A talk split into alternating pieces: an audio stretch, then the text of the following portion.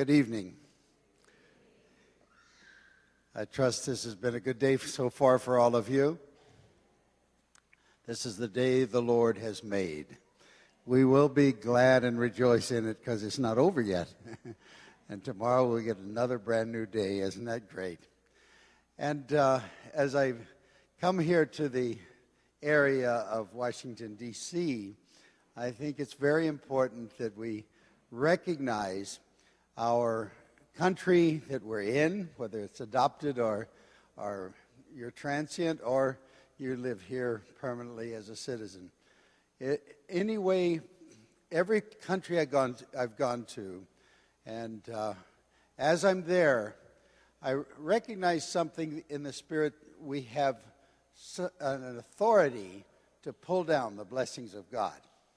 I was in Libya at that time, it was the last place on earth, last country where I'd never visited before. And uh, I was uh, there illegally, and both from Libyan point of view as well as American. I checked with the State Department. They said, You can go, but we were not going to help you if you get in trouble. And, uh, but meeting with the workers there in Libya at that time is really tough times, and uh, Gaddafi times. And, and I'd written to Gaddafi several times trying to get uh, an opportunity to go and pray with him. He never answered me. I went through embassies, I went through his, uh, the doctor that saved his father's life, and all kinds of ways. I thought surely he would at least give me an answer, but he didn't, so I showed up anyway. But uh, in that process, I was meeting in an upper room. It sounds really biblical, doesn't it? And uh, out at the edge of town, and and they didn't know who was coming because they couldn't say it on the telephones and so on. And so I walked in, and and they they said, "Oh, we're so grateful God sent you because we've been so dis- discouraged." And uh, it's just as though it's so dry here. And I reminded them, I, I was out in the Admiralty Islands that, near Papua New Guinea, and it was raining that day, and I had to fly to another island, and and it was. I thought, oh boy, this is going to be a rough day, wet day, all the, all. But when we took off just outside of the the uh, beaches, suddenly it was beautiful, clear. Everywhere I looked, where there were islands, the rain was coming down, and I was reminded of what the uh, the uh, World Wildlife Fund uh, scientists were telling me down in the Amazon. I was there with them one time, and they said the the rain is actually drawn down by the the forest, and that's why we get so much rain here in the Amazon. 1,100 tributaries to the Amazon River, and so with that that uh, metaphor I was able to share with them. I said, You are the ones that bring down the blessing. It doesn't matter whether you're a citizen or not. When you're here, you can bring down the blessings. So tonight, let's all reach up in our faith and reach up with our spirits and bring down that spiritual blessing that God wants us to have.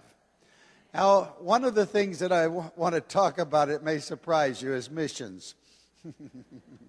and uh, with those that that surprise, uh, I I uh, am so glad that uh, I could stand here to thank those that have known the Wan family and have sent them forth to missions. And I'll I'll give a little report on them tonight, but I'll do this in the way of a video. Chris Wan, many of you know her mother. How many know Chris Wan's mother? Okay. If you know her, you really know her. She's a powerful woman. As Chung Ho says, his mother, his son-in-law, her son-in-law, you know, the only thing I do is fear God first and, and a Korean strong mother first, second, she says. And so she is just tearing up the place for God out there in, in Hawaii.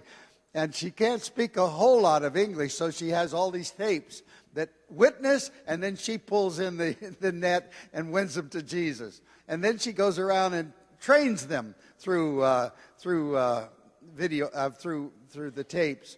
And it's, uh, it's an amazing thing. She's won so many to the Lord. And of course, she was a pioneer of a church here in Maryland. But uh, her daughter is in a role and heads up what we call the Learning Center. And if uh, you would show that tape, then I'm going to introduce you to my daughter in law, the wife of my son.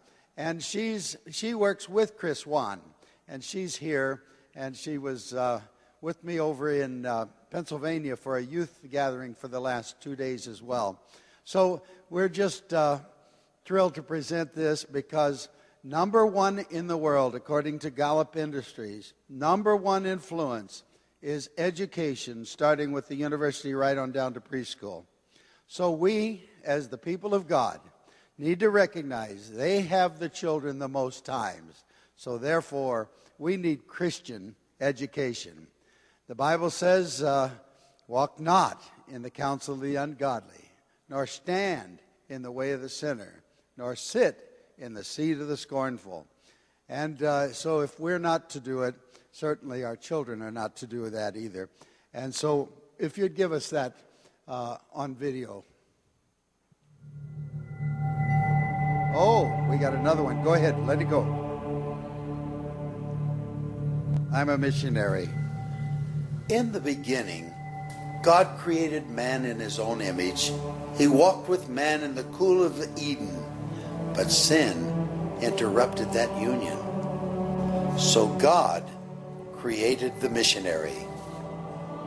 God said, I need someone willing to say no to the status quo, no to the dream of wealth, leave their families to fly to a distant land and learn a language they have never heard, ride in cramped buses on backs of camels, someone who would sleep anywhere, eat anything, bear the heat, fight the freeze with a smile on their face, just to take the gospel to a people not their own.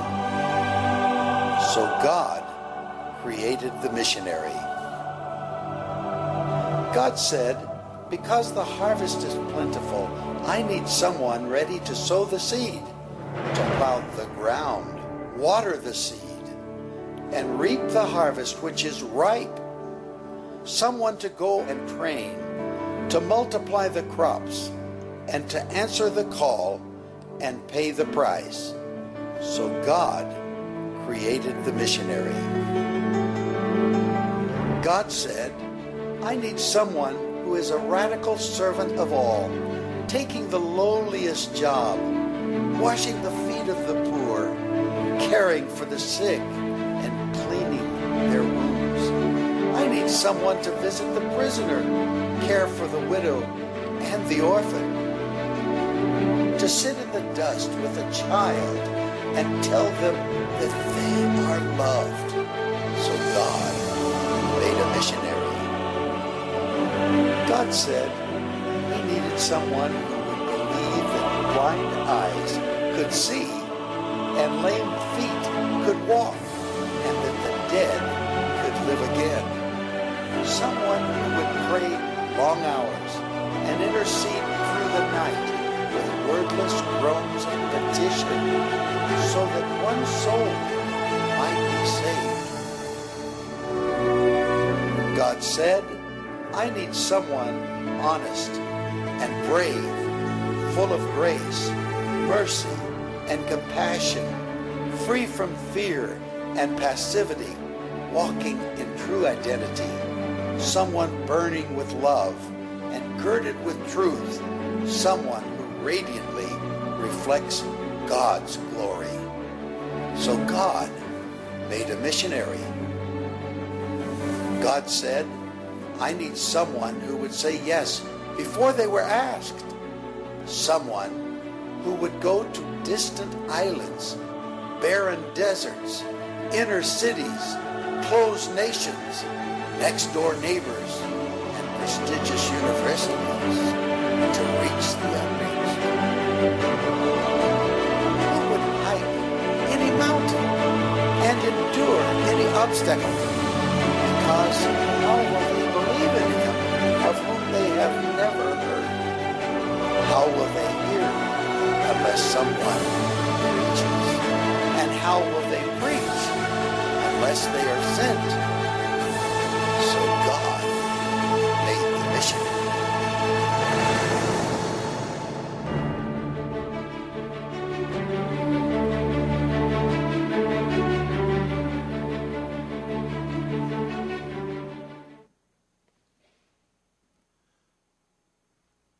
I think we're having little problems with synchronization there, but uh, now if you could show the one on Learning Center. That was that other thumb drive that we had, the little red one. Yeah, there we go.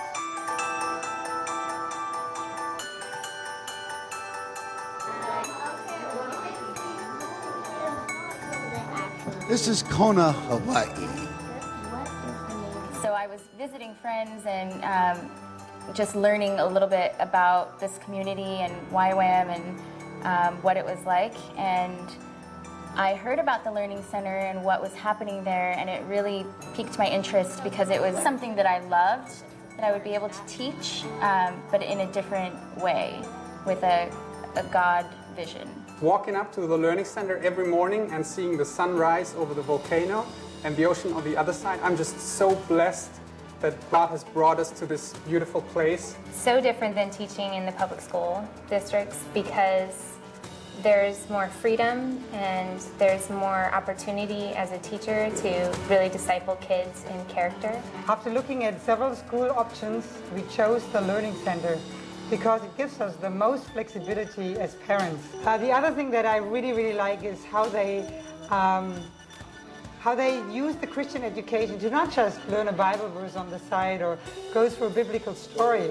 Yes, they do that, but on top of that, they also teach the kids how to think with God, how to solve a math problem with God, how to look at history and think, how has God intended the nations to develop?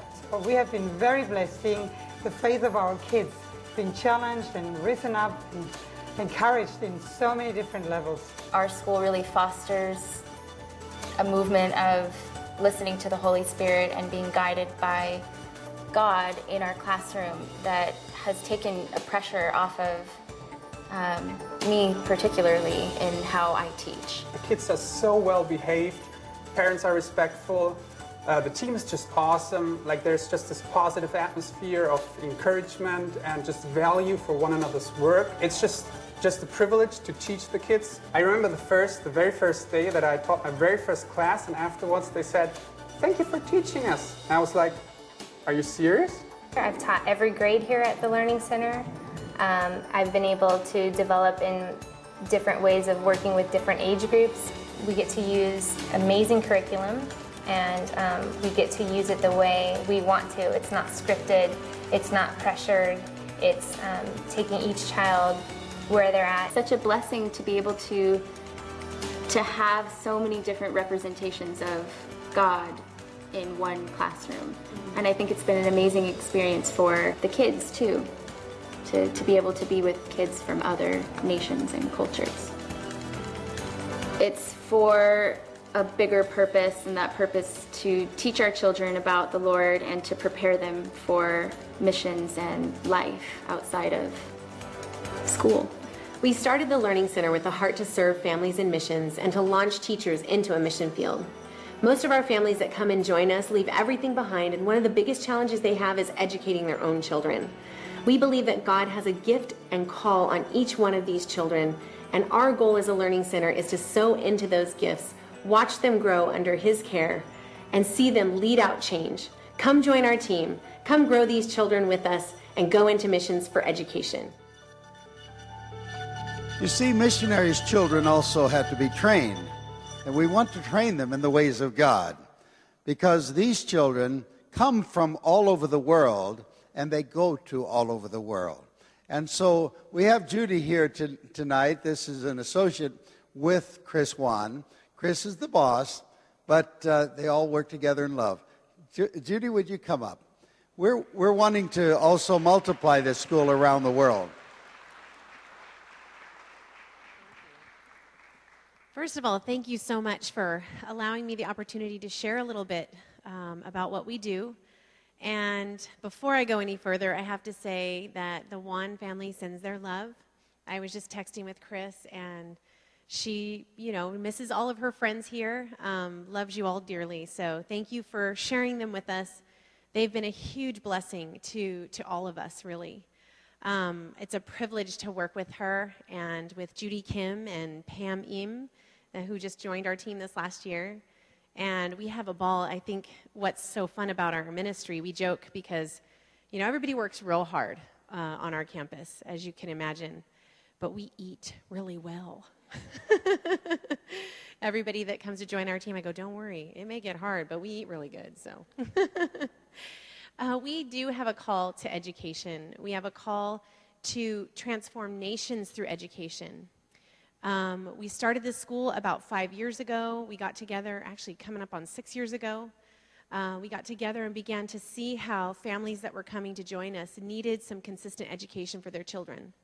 They travel quite a lot. They'll be on, um, on campus for three months and then go out for three months. We needed something that was going to be mobile for them. With technology today, that's more at our, at our grasp than it ever has been before. Um, but our challenge is getting teachers to come join us and help educate these children with the families and getting IT people to come and join us and continue to create the technology that we need to make it mobile. And so that when we have these families come, the beautiful thing about the, co- the community that we have is the rich um, the rich in spiritual investment that these kids get. It's, it's beautiful. They're surrounded by many cultures, um, by many different types of, of values that, that's all expressed in, in a wonderful um, way of who God is. And so when they have that opportunity to really um, be sown into their character in that way, it's wonderful. And now we're coming alongside that and adding the academics to it. Imagine what university uh, campuses will look like when we start growing children from that age level, from preschool all the way to university. And then we're really transforming nations, right? We came from a youth rally just, um, I guess it's last night. It's been a little crazy, so I don't know what day I'm on, but it was amazing to see all these young people at university camp- campuses hungry for more of who God is. Who is He? How do I get to know Him more? And we have the opportunity as educators to sow that into these kids. Tell them who God is, who God's made them to be, and how they're going to be world changers. So I challenge any of you that have a call to education. You may be in school district right now and thinking, you know, I, I'm feeling called, called to be on the field. Um, some of the teachers that you saw on the video, they, a um, couple of them worked, one of them was working in Germany in the pu- public school system there. Um, two of the ladies that you saw, they were both in California, Southern California, and Northern California school districts and had tenure and everything. And they said, nope, there's something more. God has something more in education, and I want Him to use me. And so I just want to challenge you. If you have any questions for me, I'll be in the back afterwards. But um, yeah, Go into missions for education. Thank you, guys. Just a minute. Now, I, I, I know so many of you, some of you are at least, are grandparents. And uh, we know all grandparents think their child, grandchild is the most beautiful and the smartest. But what do you do if they really are?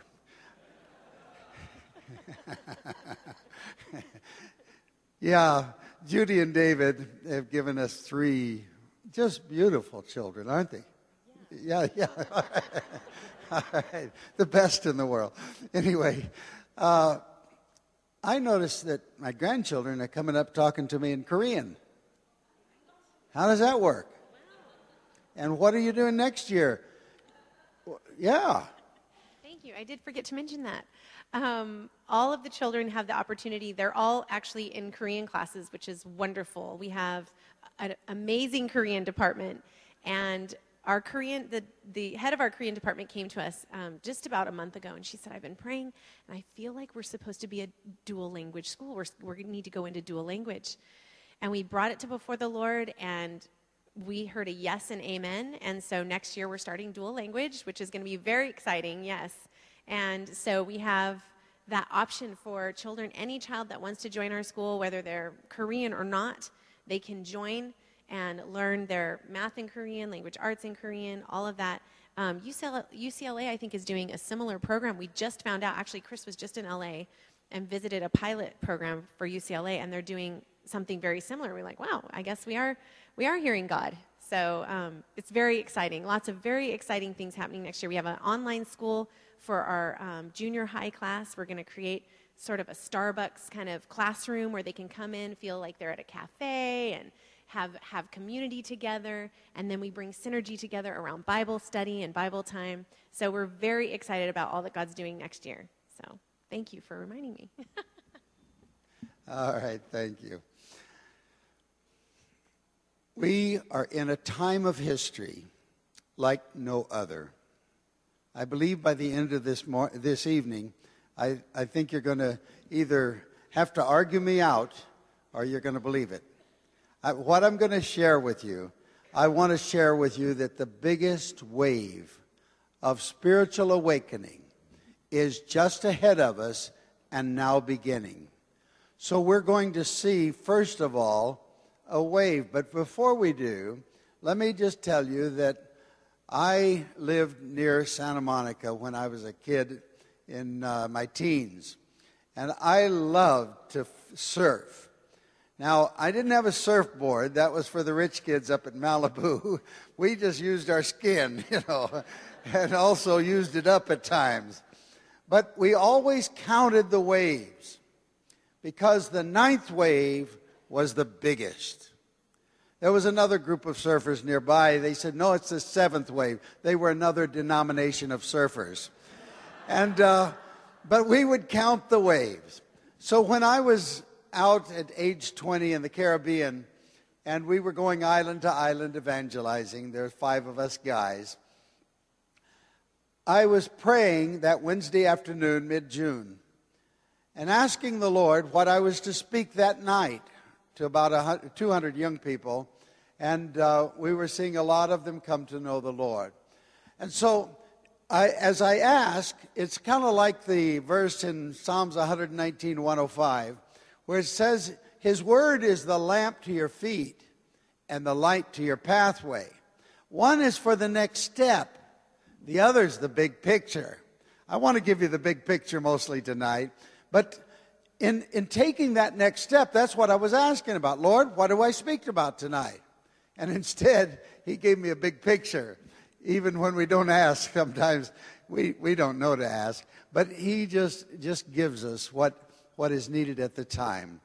And when I saw the waves, they were coming into the continents, and I was like lifted above, seeing all the continents with the waves coming in. And I naturally started counting. But it got to nine and went to 10 and 11. It just kept getting bigger and bigger and bigger. Now, that is what has been happening in the last 2,000 years.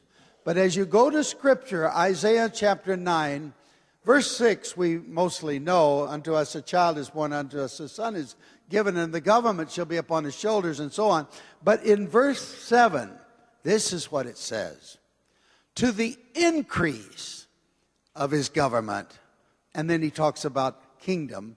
So, to the increase of Jesus' kingdom, there will be no end. Now, that's not saying it'll be no end of the kingdom. We know that from other places. But to the increase, there'll be no end. That's quite a thought. And that was prophesied 600 years before Christ. And it ends up in that verse 7 the zeal of the Lord of hosts will perform this. So, in other words, he's going to get it done. You want to be a part? Or do you want to get left behind? You want to be a spectator or a participator? That's what we're talking about tonight. And as you look at what's happened in the first uh, 2,000 years since Christ, I was sitting with uh, Dr. Ralph Winters. We were in Singapore, both of us getting ready to speak 4,000 young people from all around the uh, Southeast Asia. And uh, he had just gotten off the plane. And here we are sitting on the front row. They're starting to introduce him. And uh, he's saying, Loren, Loren, look what I found out. I've just finished a long study and research on this. And he had it all charted out in pencil and, uh, and showing the, the various years and the growth of the kingdom of God against the population growth, the ratio. And I got so excited there, and I said, Ralph, I got to have a copy of that. How do I get a copy? He said, This is the only one. Oh, you can have it. I got it here. and then he walked up and started speaking. But uh, I got the first. But at the same time, another man, Dr. David Barrett in London, he's the editor of the Christian World Encyclopedia. And this was 1980. And they, he had done a similar study.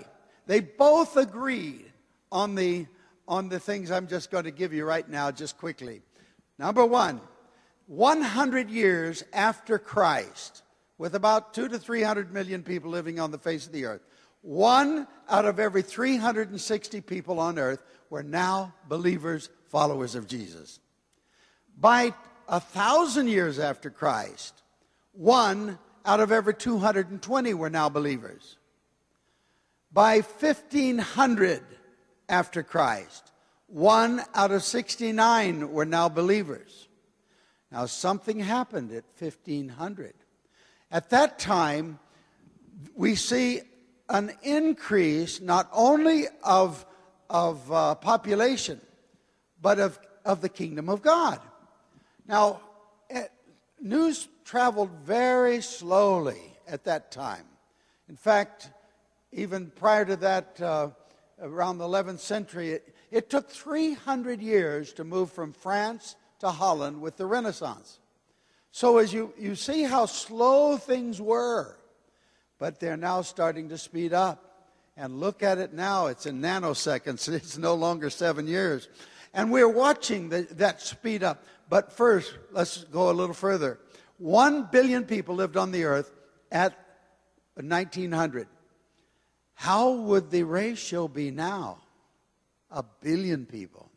One out of every 27 were now believers. Two world wars. Surely that would, that would slow it down, and that's what the enemy wanted. But one out of 21 were believers by 1950. But by 1980, from 1900. In 80 years, population had, had uh, grown from 1 billion to 4.5 billion. 80 years. What would it be then? One out of 11. Now, if you counted cultural Christianity, you know, I'm a Norwegian or I'm a Swiss or I'm, of course, I'm a Christian. Well, that would be one out of three on earth. That is an amazing prophecy being fulfilled now over 2,000 years. What I'm going to tell you about is coming. It's not just past, but it's coming. And I want them to turn on 5B.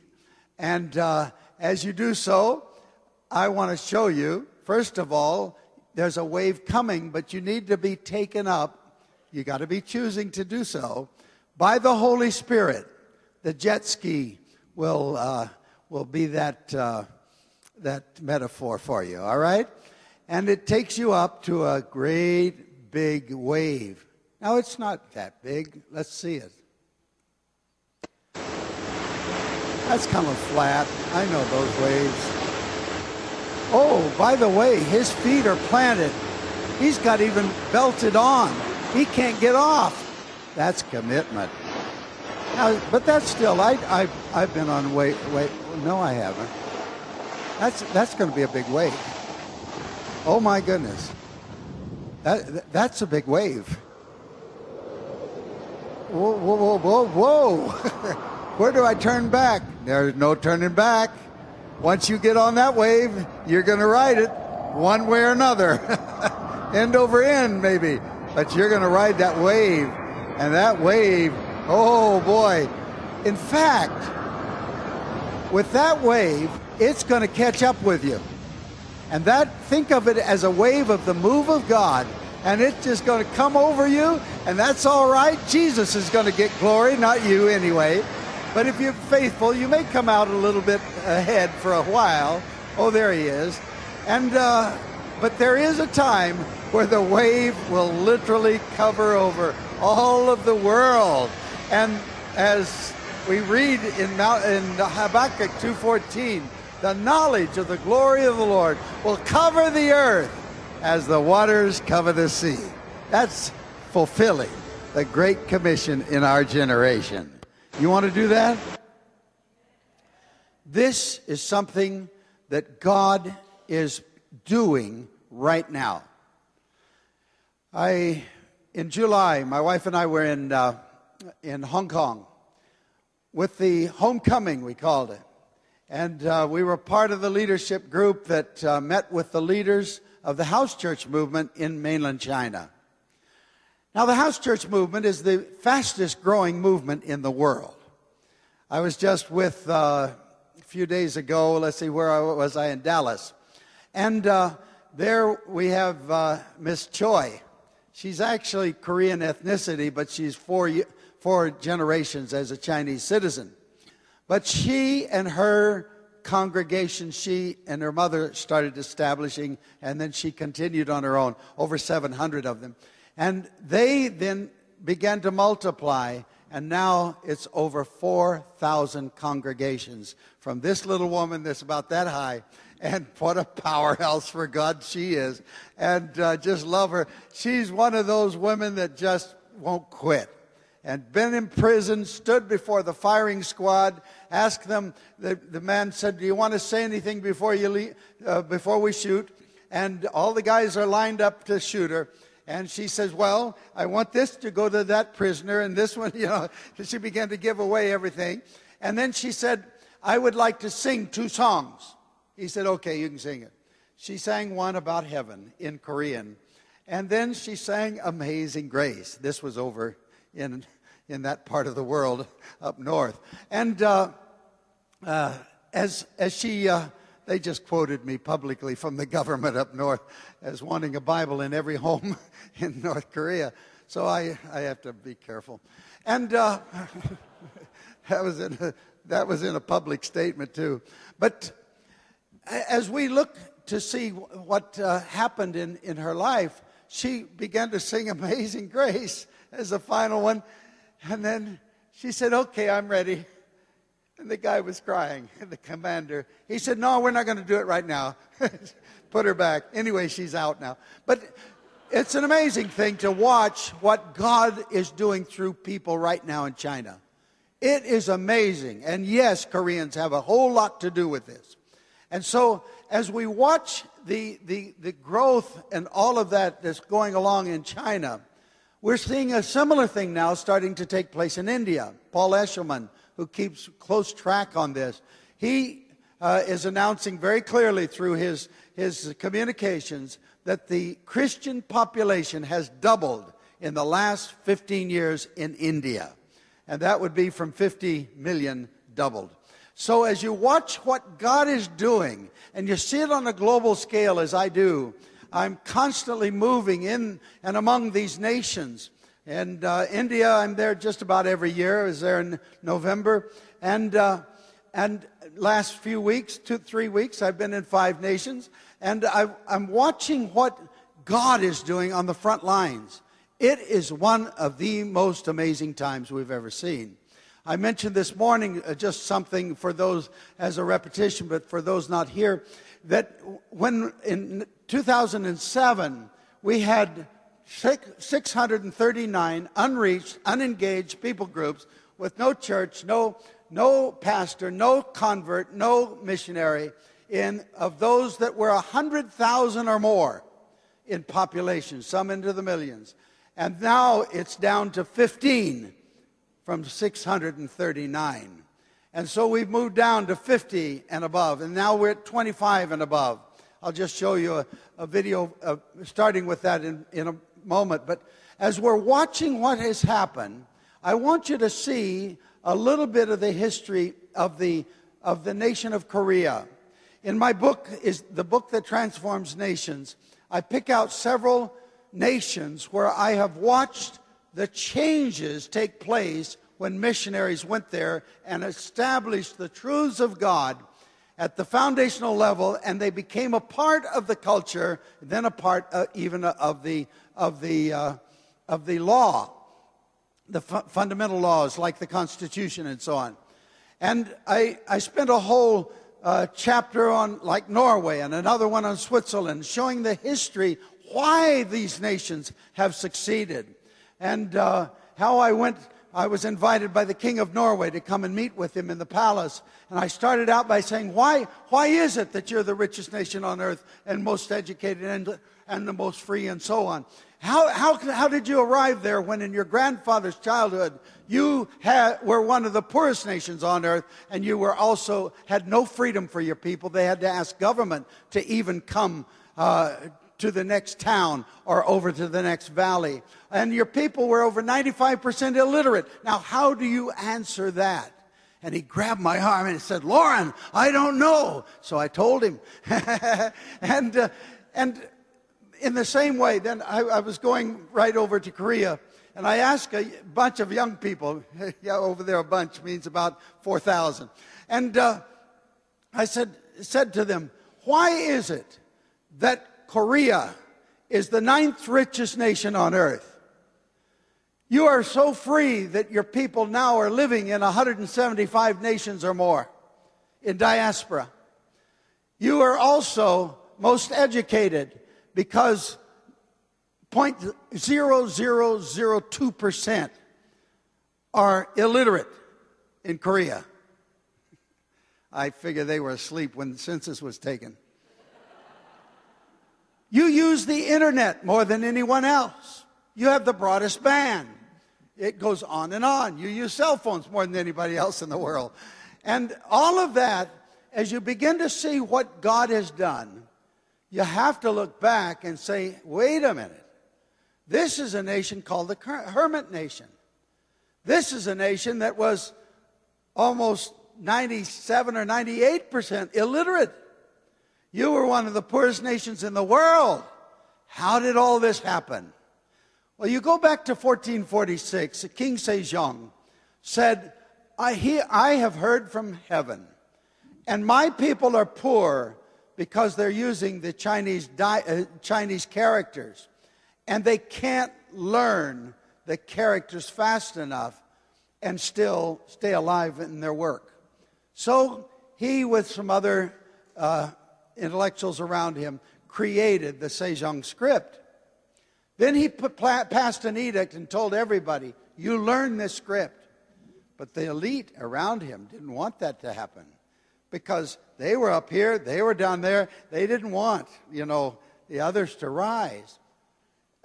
so as a result, they burned and buried his script. But some learned it, and it did get passed on. Now, they didn't find the buried ones, any of them, until only 1940. So this was really a, an effort to destroy the script. But it did get learned and passed on by a few, generation after generation, for 400 years. And in that 400 years, the people remained the majority, the vast majority, illiterate. But two young men that had learned the script in, in the 18, mid 1800s, they were up in Manchuria. They met a man by the name of John Ross. He was a Scottish missionary from Scotland, and uh, he led them to Jesus. Then he started teaching them from the Bible. They wanted a Bible in their mother tongue. And so the three together began to translate the scriptures into Sejong script. They brought the Word of God back to Korea, started the first two Korean churches. And that's, that's why wherever Koreans go, they start a church. Chinese start a restaurant. that's the way it works. And so they're just following their DNA. But as they did, it's interesting the timing. from Rutgers University, right here in New Jersey. Two young men went out, Appenzeller and Underwood. And there's a lot more that I'm giving you, but I'm giving you the streamlined version. And they went out and they were teaching the Word of God. Now they had the Bible. They had uh, teachers teaching the Word of God. They were learning to evangelize and plant and multiply churches. But one of the keys, they learned to pray. And as that came together, look what happened in one generation. One generation. In 1904, in Wonsan, there was a revival, but it didn't spread. But 1907, it was in Pyongyang, and it went viral right across the peninsula and up and down. And multitudes came to know Jesus. Now, they were then, they went into a time of occupation. There's always a counterattack of the enemy every time there's a move of God. And uh, the counterattack is used by God not only as a test, but as a time to make solid people's commitment. And they were literally slaves in their own country. They couldn't speak their own languages publicly and so on. Dr. Daniel Moon, a dear friend, I've been to North Korea with him. He's, he's just a wonderful man of God. And uh, he told me I was 16 years old in Korea and didn't know I was a Korean. I didn't even know how to speak it. And he said, My grandfather came to me and said, Son, you are Korean. Now learn Korean. and he did. And so, uh, as you watch what God does, there was something of a wine press. The Bible speaks of that. And there was something of great hardships, 36 years. But August 15th, 1945, there was freedom that came. And everyone was excited, but it was short lived a man trained in Moscow, took over and was able to capture the leadership. So Kim Il sung began to try to blot out Jesus, even in songbooks, putting his own name often instead of Jesus. There was tremendous kind of persecution now from another kind, but all started from hell. And as this occurred, the, the Korean War broke out, as you know, 1950. And at that time, you, we see in three years' time, we have now a DMZ that divides the country. But when I first went there in 1971, and speaking in a church of 6,000 every night they were there, but there were no cars outside. I didn't even see a bicycle. A bicycle was a big deal still. If you had a bike, you, you had more than most. And I, but at the same time, I could walk down the streets of Seoul. I couldn't walk one block without somebody trying to give me a track on salvation in Korean. they were evangelizing everywhere. It was an amazing time of the, of the growth of the church, of the, of the, of the heartiness of the, of the uh, Christian movement and the people. And the prayer movement was going on, and they had prayer mountains that were really caves, not just nice ones like today. But as they, they began to, to move in that direction, God began to explode them. But uh, just to say this, at that time, 15,000 people in all of South Korea had a driver's license. And that means those were mostly taxi drivers and bus drivers. Military didn't have to have them. And so here we have a nation that's no problem from get, getting from Gimpo downtown in minutes unless you hit a military convoy. And so today, I was there five times last year, and uh, you, you could hardly get downtown. You know, I, I felt like, ah, just get out and walk. You know, why not?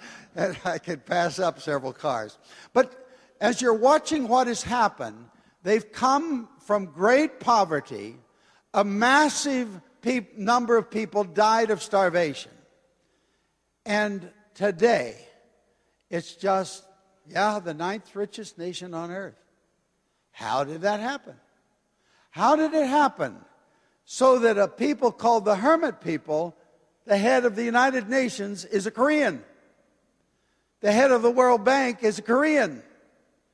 The uh, area of arts in Juilliard and in Milano. In fact, in Milano, a Korean is now the head of an Italian art center. How can that happen? There's something God is saying. And He's saying, Let my people go. I'm going to make of them a missionary. And that's the word the Lord gave me for those 6,000 people in 1971. And I said, God has just shown me that you're going to be a great mission sending nation. And uh, people really dropped their heads. I said, thousands are going to go out in missionary, not just to other Koreans, cross culturally. And then they dropped their head further. And then finally, after the meeting, they'd say, Gamsamida. I, but I can't do that. I can't do that. We can't do that because we have no money. We're poor. If we had money, we can't get it out legally. We can't get even a passport legally. How can we do that?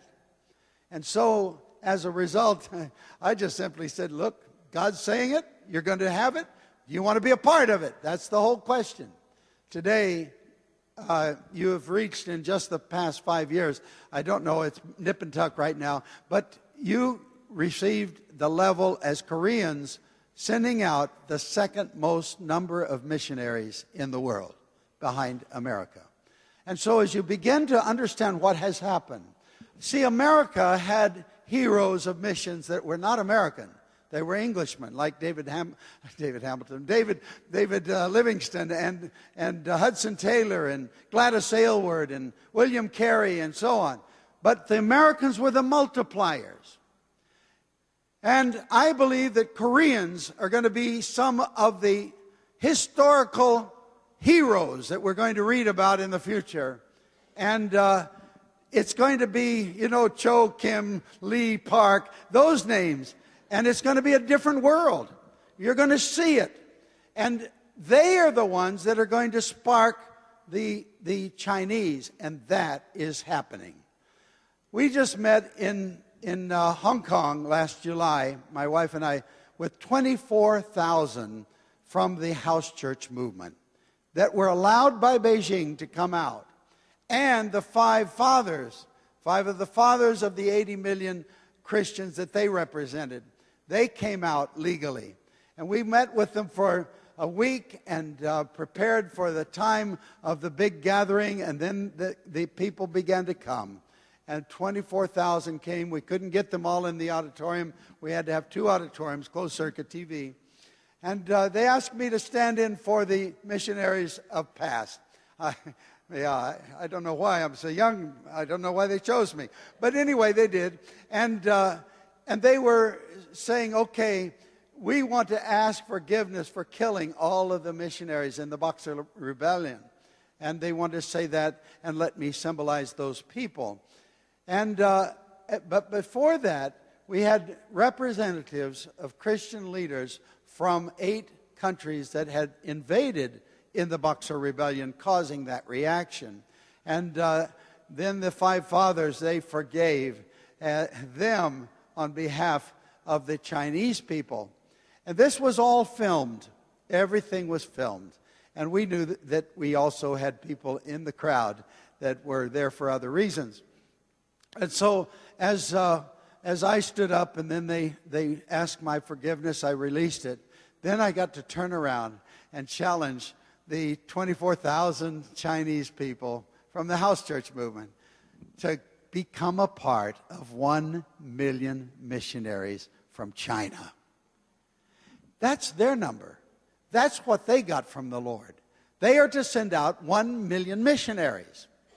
And so we have been working as YWAM to, uh, with the leaders for the last many months and uh, showing the steps and, and the needs and so on, how, as a monocultural, monolingual uh, culture of the Han people, Han Chinese, how can you integrate into, cross culturally, into the other cultures of the world in order to share the gospel?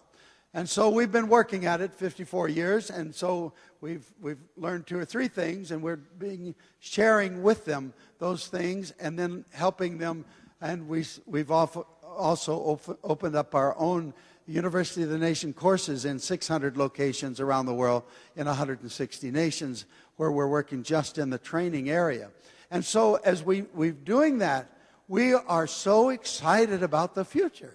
You're going to have a tidal wave is coming, the tsunami is going to come later. But this is the biggie.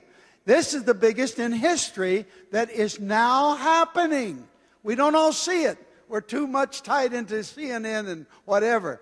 But they only give the bad news. But I'm giving you the good news. Jesus is winning, and he has been winning for 2,000 years. Now, with that, we know that Jesus said, Look, there's going to be wheat sown, but the enemy is going to sow weeds. Now, don't go picking up the weeds. You know, it's like trying to put out a fire and somebody's just setting fires ahead of it, and it's drawing you further and further away from what you're supposed to be doing. And he said, Don't be ripping up the weeds. Take care of the wheat and let them grow together. Don't worry about it. I will take care of that with the angels at the harvest time. And so there is light is getting lighter and brighter. Dark is getting darker and darkest. And that's happening right now. And the focal point is more on the dark in our public communications than the light. Now, Judy's husband is my son, and uh, he's also a Hollywood film director. But we are doing, seeing things done that now it's absolutely a change time because we have to have more than evangelism. If you don't have discipleship from the Word of God, you're not going to make it. The Bible shows us that we worship God in spirit and in truth. So we have to have the both. The spirit gives the creativity, the, re- uh, the revelation. But revelation has to be interpreted, the right interpretation. And that's from the spirit to the brain. And our brain is cluttered, it's prejudiced, it's a lot of things. We need the Holy Spirit to help us even in our interpretation. And then we really need Him in our application. So those steps are very clear in God's Word, and we need to understand the clarity of that. So as we, we look at where we are in the world, with Jesus is winning, in spite of our frailties, that's because it's not by our might or our power, but it's by his Spirit, saith the Lord. Now, this means that as we are walking in the Spirit, we do things that uh, turn out so much bigger than we ever thought possible. And I, I want to show you uh, just some of the things that we're doing from Kona right now. And uh, this is only one of 600 locations around the world. Or if you took, take the bases and operational centers, as of three years ago, we were 1,500 lo- locations, and we're now growing up toward 2,000. And uh, three years ago, we were 20,000 uh, full time workers, but we know that Darlene and I traveled to 44 locations on our 50th anniversary of YWAM, which was uh, 2010.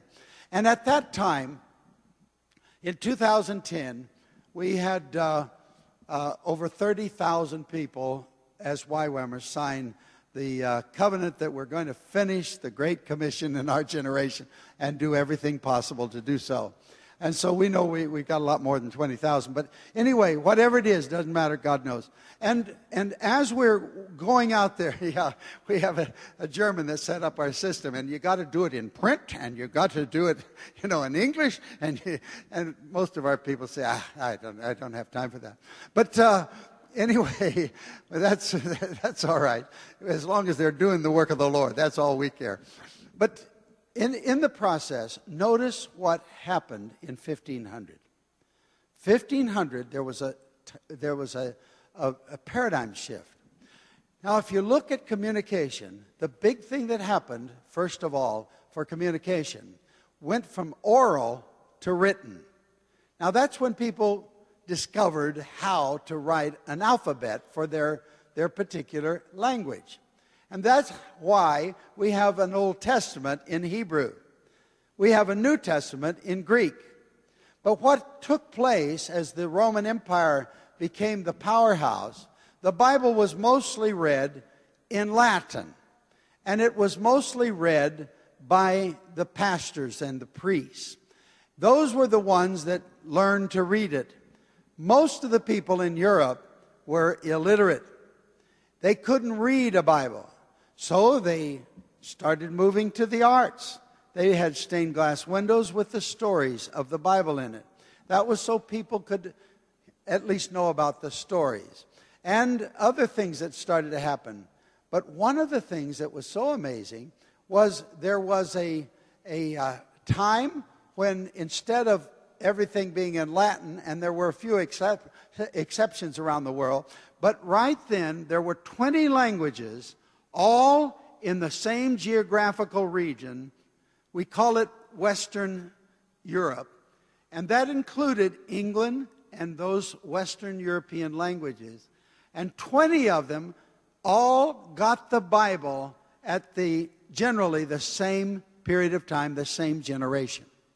Now, what would happen in one generation if 20 languages in their mother tongue, 20 languages would get a Bible?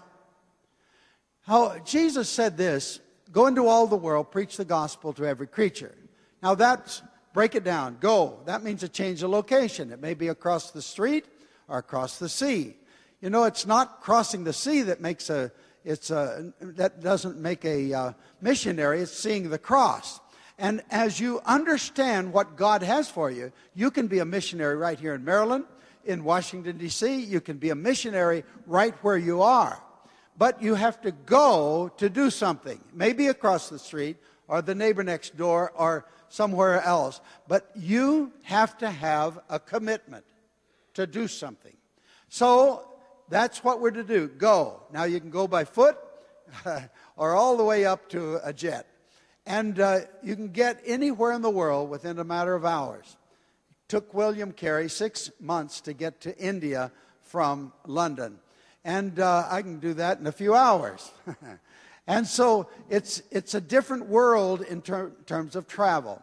So, all the world, go into all the world. That's mapping. We need to know geography better than the CIA. I think YWAM does.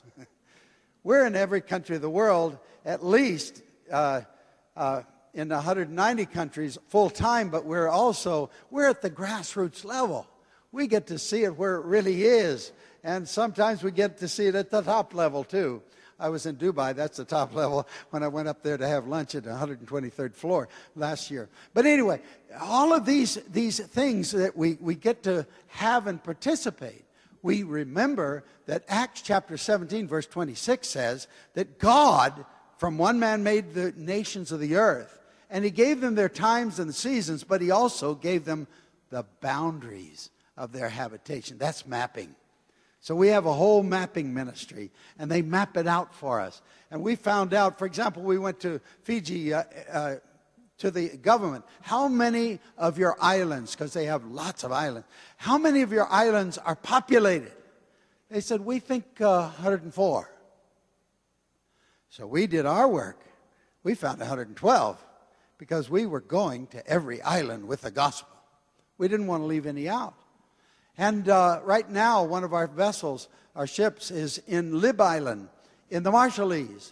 And they reported back, we have on, on board ship good communication. And they reported back, no one has visited that island in 10 years. 10 years. And 10 years ago, the government said there were 310 people on the island. Now it's 196. Who's going to go to these little islands? It's not going to be a businessman. You'd go broke in a hurry. It's not going to be a government. They can't, they just can't cover it. Who is it to, that's going to go to the uttermost parts of the earth other than missionaries? So we have to have a mission force that says we will go. If there's three on the island, Jesus died for them too.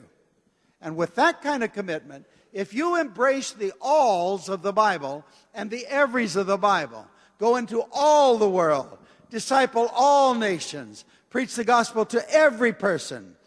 If you embrace that, then you're embracing God's great commission, nothing less. You say, Well, I can't do all of that. I just decided to do this nation or that, that community. No, embrace it all because Jesus said it. Now, when you embrace it all, you have to say, Lord, there's nothing impossible with you. And if no one else does it, do it through me. And He can do it through you. But that's not what He wants. He wants us in embracing it all to embrace unity of brothers and sisters in Christ around the world. That's when we're ready to say, okay, we want the whole body of Christ and to preach the whole gospel to the whole world. And we're going to be the part God shows us, but we embrace it all. It's ours in this generation. So when God does that, we can be used of God in a special way. And there was a young man. His name was Gutenberg. Now, Gutenberg, you know, was a German. And uh, he felt God was showing him some technology, and he said, I want to put the Bible as the first book on my press. And uh, there, there's a lot of arguments, and his investors were not happy, and all kinds of things took place. But we take it right through, all right? Now, at the same time, uh, I recognize that China had a printing press 800 years before, and Korea had one, but they didn't put the Bible on it. It didn't. It wasn't a world changer, but this would be a world changer because they put the Bible on it. Now, at the same time, you have Erasmus over in Holland translating the Bible into Dutch. That spurred on Martin Luther, so he pr- translated it into uh, German, and Tyndale into English, and so on. So they had 20 languages now that had a Bible. But that's not enough for translation. You got to have more than translation, you have to have distribution. And after distribution, you have to have engagement. So that's, the, that's our task right now. Because in Matthew 20, well, let's finish Mark. Mark, you go into all the world, preach, that's proclaim in every way possible. Good. Okay, stained glass windows. All, all right, artwork. All right, singing, music, every way. Get the Bible, get the gospel out. And then the gospel doesn't change, but get it to every creature. Now that's demographics. So we have to have it all. But Jesus added to us Matthew 28 when he said, I've been given all authority in heaven and on earth. How did he get all authority? Well, first of all, he had all the glories of heaven. He had all the authority that he needed. Why, why, why did he say, I've just been given all authority? Well, you see, when God makes a covenant, he keeps his side of it even when we break ours. He said to mankind, I give you dominion, authority over the whole world. So now it had to be a human being that would gain back the authority because when sin came, a sin at a time, every time we sin, we give a chunk of our authority over to the enemy. And so Jesus had to become Son of Man, a human being, incarnated. And as he was incarnated into the human race, now, if he would live a sinless life, he could gain that back for the rest of us. And that's what happened. And he died for our sins to, for forgiveness, but he lived the life to get dominion back. And he said, I've been given all authority, not some, all authority in heaven and on earth. Now he delegates. Go therefore and disciple all nations. Got the all? Say all. Every, all, every, all, every, all, every, all. Always remember all, both. And so he said, disciple all nations. Now, how do you disciple a nation? He says, Jesus said, you baptize them in the name of the Father, Son, and Holy Spirit, teaching them all that I teach, teach, teach, teach them, them. And I'm not stuttering, I'm just emphasizing all that I've commanded you. And lo, I'm with you always. A friend of mine in Africa, he says, I never fly. You know, he, Jesus said, Lo, I'm with you always. Anyway, that, I, I think he misunderstood. Anyway, as, as you see what God was saying, what does the word baptize? How do you baptize a nation? So I turned to my friend, David Hamilton. Now, David wrote this book with me, Why Not Women? And uh, I tell my wife sometimes when she gets a little snippy, I say, I'm going to write the next book, 10 Reasons Why Not. She's smarter than me. She comes back more powerful. But uh, it's a fresh look at scriptures with women in missions, ministries, and in leadership in Christ. See, in Christ, there's neither male nor female. And we're not talking, this is not a marriage book, this is a ministry book. And uh, I have to say to the women that God made men first. And for the men, I say that God made frogs before he made men. So it seems like it was good, better, and best. So, all right, men, we're both humbled now. And so, as we, we understand the Word of God, though, David Hamilton is one of the great Bible researchers that I know in the world. He stays pure to the Word of God. He's, been, he's gone through the Bible, I just told me the other day, 14 times in the last 18 months. He just keeps, he goes deeper and deeper and deeper, and he comes up with all these pearls. And so I asked him about this word, baptism. How do you baptize a nation? So he goes into every word in the Bible about baptism he goes into the Greek, and if there's anything in the Hebrew, he gets that too, and into the Latin. And, and then he goes back, for example, on this book, he, he went to everything back from Homer all the way to modern Greek to see everything about women in the Greek culture, just to, to do this one. But he had already gone through all of Greek in the Bible and all of Hebrew and all of Latin in the Bible. He'd gone through all the Torah to, to make sure that he wasn't leaving something out. I don't know of any book on earth on this subject that has ever been researched so much because of dear David. But David, after he got all these books, uh, all these uh, scriptures on baptism, he noticed here the different kinds, and he lists them all baptism by fire, baptism into the body, baptism of the Holy Spirit, baptism in terms of our being baptized as a witness to the people. Now, one after another, they were using the Greek word bapto. But he came to this word and it was baptizo. Now, the way he studied this one, he found an old Greek recipe book. And it said there that if you want to have a, a, a better taste for your salad, put some bapto, some vinegar and oil on it. You know, that's a quick job, okay?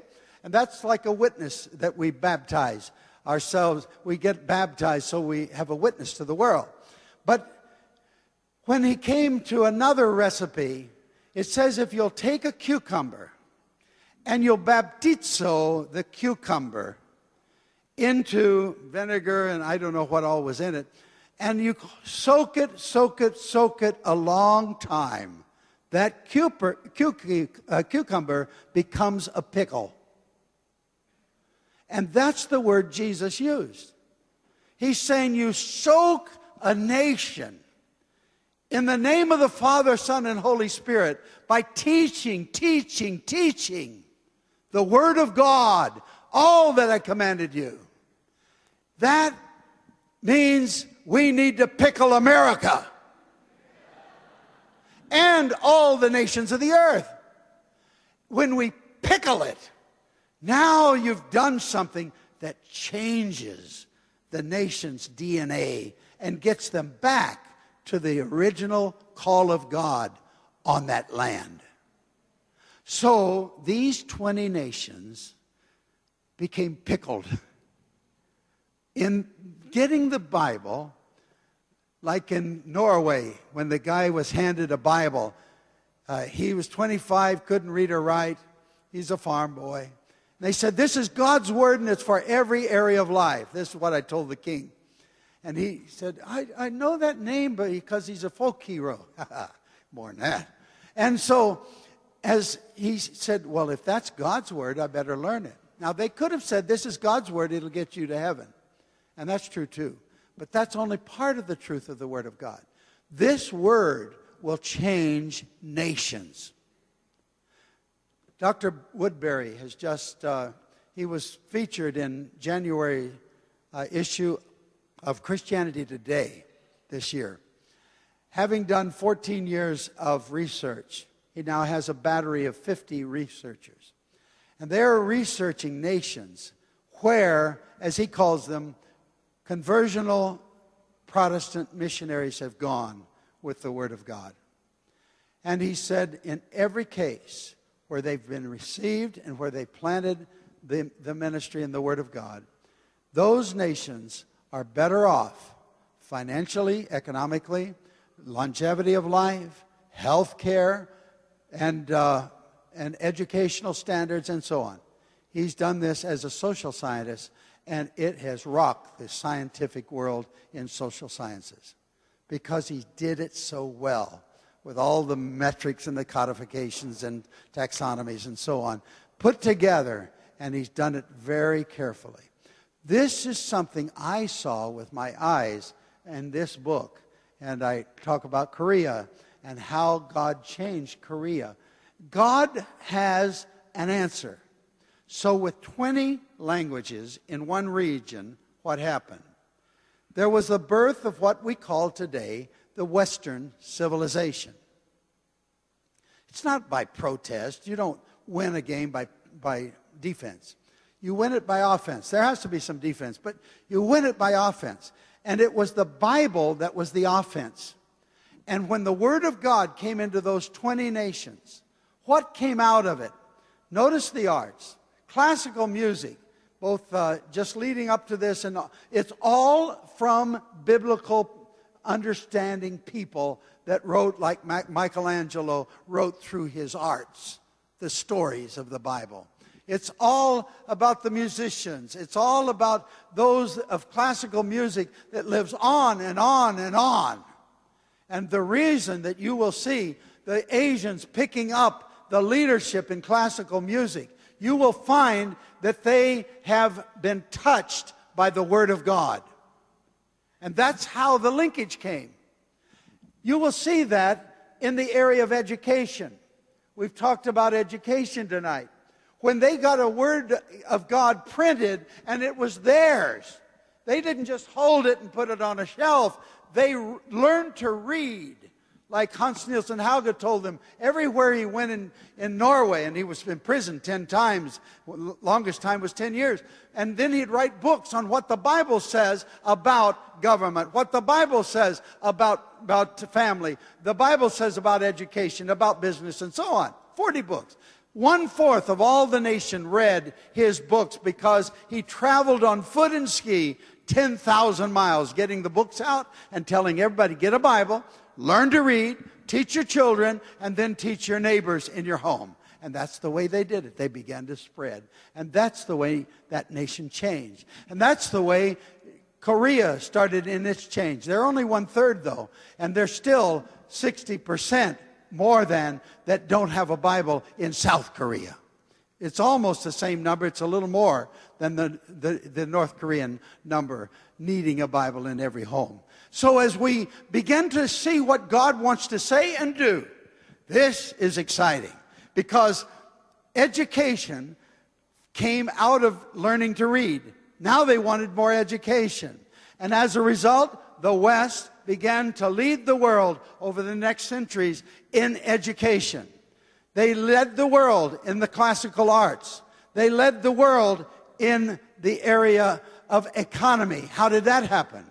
Well, these industrialists were looking at the worship leaders. The worship leaders at that time were the, mostly Augustinians, and they, they wanted a bigger sound. You ever notice wor- worship leaders like to turn up the decibels? well, they were no different and they, they, they wanted a bigger sound. And so they invented a pipe organ by the feet uh, producing the air. And that gave them the big sound to rattle the windows, you know. And those worship leaders were thrilled with that. But what the industrialists noticed, they thought, well, maybe we can do that with steam and actually run engines that will cause us to do multiplication of what we're doing. And so the invention was done. And that was by a Christian world in those 20, those 20 languages. Another one was science. Francis Bacon. Now, he's a very close relative of my. My name is Cunningham, and he's Bacon. So I figure we were, we, we're in the same line up there somewhere.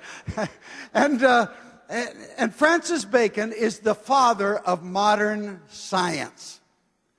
And he was a Bible believing, Christ loving Christian. Inspiration comes by revelation. And as, as that came, it came so that he could start the whole movement of science and technology. And so, uh, five leaders of the five sciences at that time were all Bible believing, Christ loving Christians. And so, as that happened, that gave not only leadership to the West, but it gave leadership in the economy and in wealth because wealth comes from creativity, not from production. Wealth is distributed through production, sales, and service, but it is in creativity. When you take a grain of sand or a few grains of sand and make a microchip, now you are going to not only make yourself wealthy, you're going to make a few, quite a few wealthy, but through production, sales, and service, many people are going to get the benefits of that computer that is now being used all over the world, or the little uh, handheld. So, what do we have to see? Now, follow all of those and follow all the main, major areas, including government. I lived in Switzerland for 11 years, and there in Switzerland, they had war after war after war. They were right in the middle of Europe and they were always fighting with somebody. And somebody was fighting on their land. But whenever the Word of God came in after the Reformation, they began to apply it literally into government as well as other areas. And as they did, did so, they discovered, like Isaiah chapter 33, verse 22, it speaks of a threefold government and it's a legislative, executive, and judicial. And so they began to apply it, and they, because of the fall of man, they decided to put legislative in one city, executive in another, and ju- judicial in another, so there wouldn't be uh, so much temptation with graft and corruption. And it's one, one of, been one of the cleanest nations, and, uh, and in, in that regard. And they, they have not had war in 300 years. Think about that. And so, as these things are applied, it brings blessing. Now, why won't we apply it now?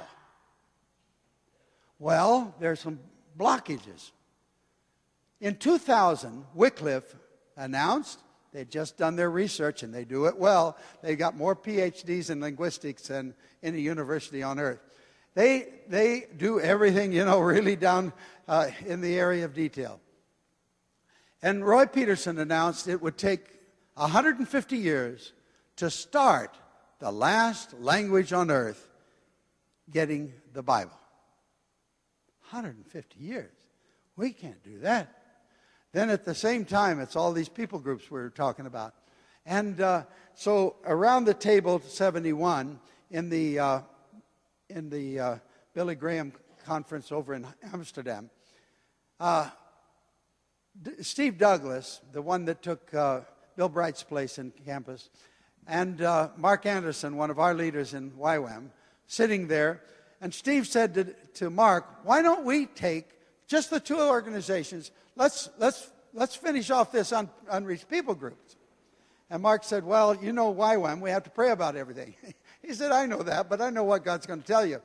And so when, when they were talking like this, Wycliffe leader, Roy Peterson, he said, Oh, well, don't leave us out. And then others did. And finally, there were 17 of the larger ministries in the world on uh, together and said, We will meet three times a year, which we've done ever since. And as we've met, we've prayed for one another. And where, where there's unity, God commands blessing. So notice what happened. A few, 10 years later, in 2010, uh, Roy Peterson and all, all this group of leaders were on our campus there in Kona, and uh, they like to come there because we have good hospitality. You're all welcome. all right. And uh, we need teachers especially. but uh, as, as we were meeting there, he said, I've got a new report. We've just finished our research. God's been giving us, as we prayed together, worked together, God's been giving us new technology, new social networking ways, all kinds of new ways. And we can now tell you, instead of 150 years, it will only take 15 years. That's 2025. And hey, we're all clapping. When it settled down, you should have been clapping. I don't know what's wrong with you, huh? Good, Lance. What are you? Washington what? Anyway, who do you root for? What political party are you with? I, look, this is the kingdom of God and it's winning. It's winning. so, uh, as it all settled down, I'm the oldest in the group, so I get away with things. I said, Roy, that's not good enough. It's got to be 2020. Everybody laughed. Not me. I was dead serious. He whispered to me later on at another conference recently. He said, It's speeding up, Loren. It looks like we're going to get your number. there is a movement of God as that wave is growing and the Word of God so that we can pickle nations. We can do this thing, and it's going to be in everybody's mother tongue. But how are we going to get those printing presses going that fast? That's a problem. You know, we ran a printing press all during the Iron Curtain days uh, in Europe and taking them in. Some of our guys were so slick. You know, you could, I, I, this is all done uh, in a little farmhouse in Germany, and then we have a printing press somewhere else. And so, so uh, you put a little magnet on the dashboard and the whole floor of the car opened up, the, the big van. And, uh, you know, if you didn't know where to put it, it never opened up and they never got caught.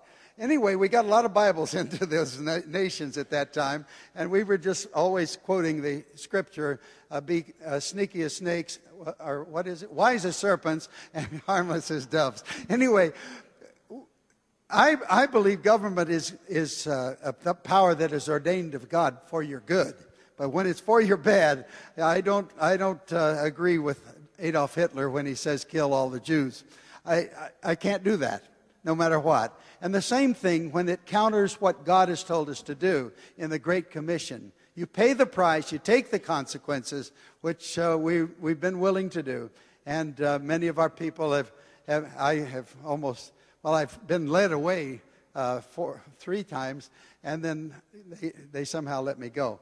But uh, there, there's something you have to pay the price when you get on that wave, and you're not going to get off no matter what. What Jesus says you're going to do. That's why Paul was beheaded, and there's, there's a price to pay. But in, in this price, as we're, uh, as we're thinking about the area of multiplication, there's a truck that I saw in a vision 48 years ago. For the first time, I'm to meet that truck this summer.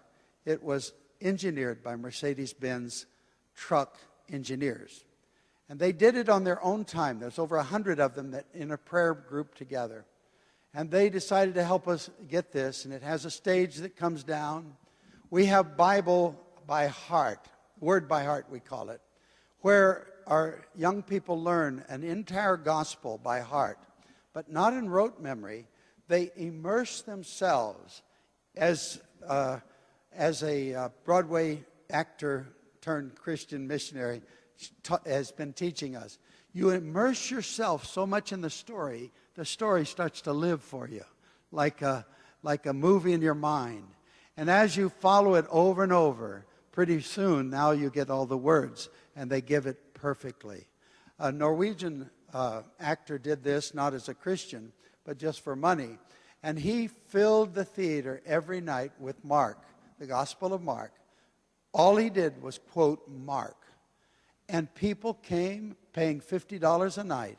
And month after month after month, they had never had such a long hit. Halfway through, he accepted Jesus and became a follower of Jesus. And so, in this process, we call it word by heart. we not only teach them the overview of the Bible, every verse in the Bible, we start out in our Bible courses by reading the Bible aloud. They take turns in one week. Takes 72 hours, that's 12 hours a day for the first six days of the Bible course. But for the first time, many people are just reading the whole of the Bible. But then we'll take apart all of the parts of the Bible, verse by verse, every verse in the Bible. If they do the nine month course, they'll go through it five times. They become immersed with the overview. But this word by heart is done in three months, where they literally take a gospel and learn it so well they could perform it, and they're taught to dramatize it. And as they live it out on stage, people are so moved of God by the Word of God. It just becomes alive. And that's another course. We're, what we're trying to do is help our people. My, my son puts on his, uh, as interns on his uh, film lots when he's doing a major film, as he's done for Disney and Fox and many others. And uh, as he does, he puts on that lot those that are interns. They don't get paid, they get credits from the university.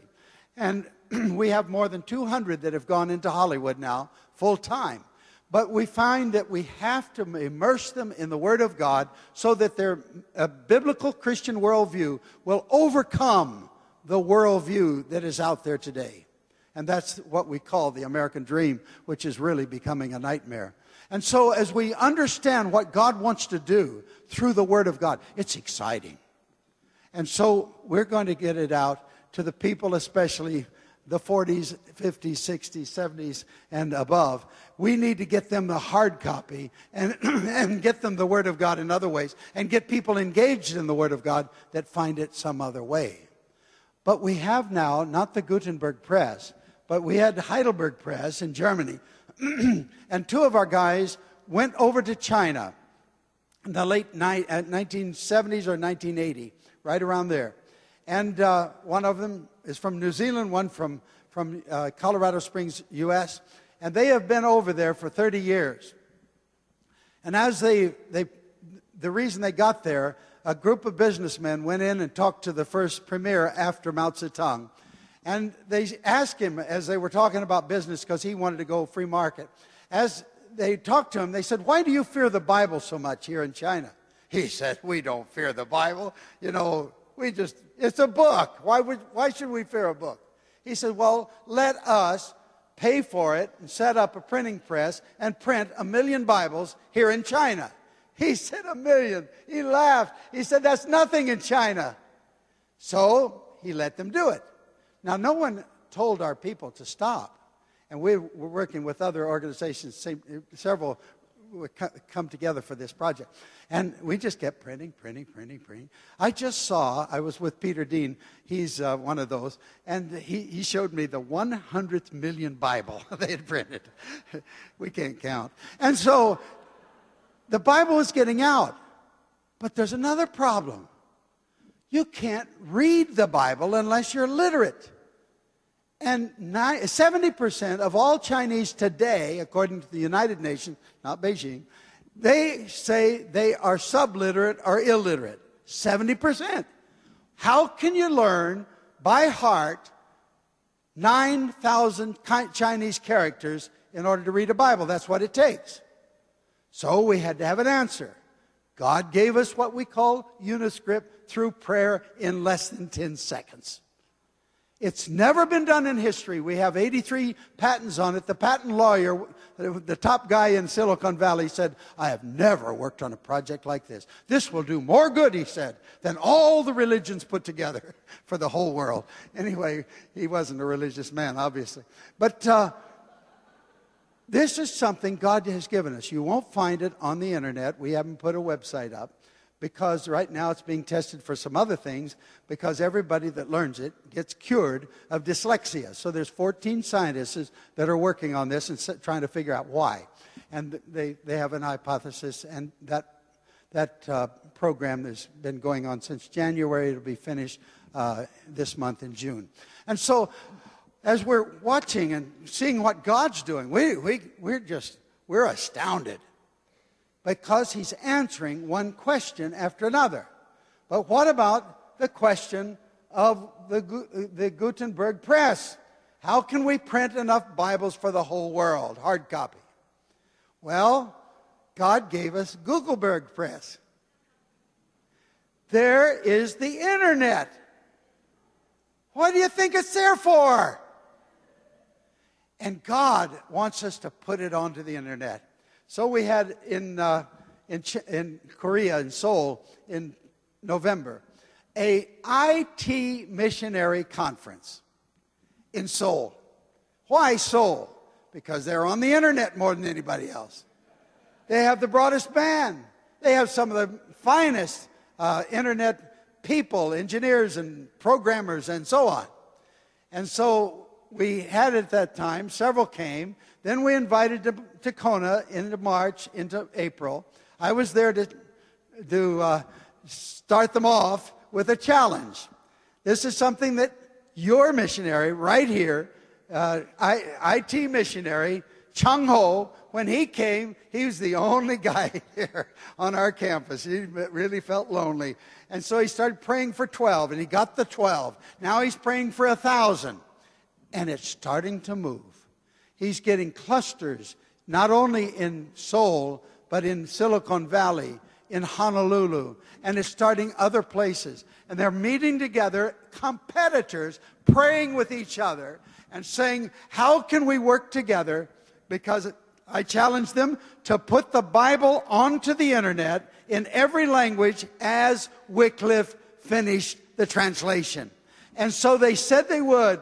The head guy that really uh, he won the top place in the nation, uh, his company did with Samsung, and now he's serving Samsung. And uh, he's sitting there crying. He says, I'll do that, I'll do that. And the other said, I'll do that. And now they're working, saying, Well, you're better at this and you're better at that, because they're going to animate the Bible then. They're going to first take the 80 leading stories of the Bible, because 83% of the Bible is narrative. It's not you know, Uh, you get an hypothesis, a linear line, and then reach a conclusion.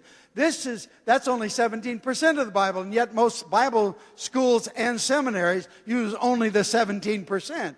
But you gotta get the stories, and you can't do it in 20 minutes. You gotta have time to soak, soak, soak in the Word of God. And that's what we're missing. Thinking that Sunday morning, which is celebration, and it is a good message, but you've got to have more than that. And television can't take all that time. You've got to get into the Word of God, like Acts chapter 1, verse 42 onward.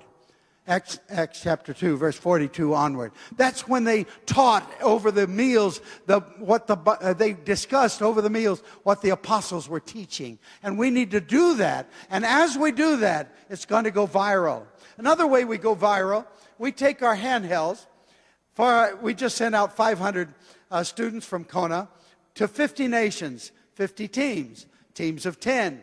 And they went to 50 nations, to people groups in those nations to get the Bible across to them and get the Word of God, first the gospel.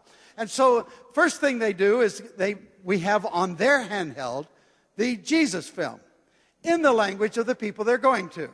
And uh, Jesus film is working now, and they'll soon have it in all 7,000 languages. That's what we have to do. And so, and then they also have the Bible in that language. So they go into the marketplace or in a pathway, and they say to them, uh, and, and don't feel bad, some have to go out to get their kids. I, I'm not going to take it as rejection. They told me this ahead of time.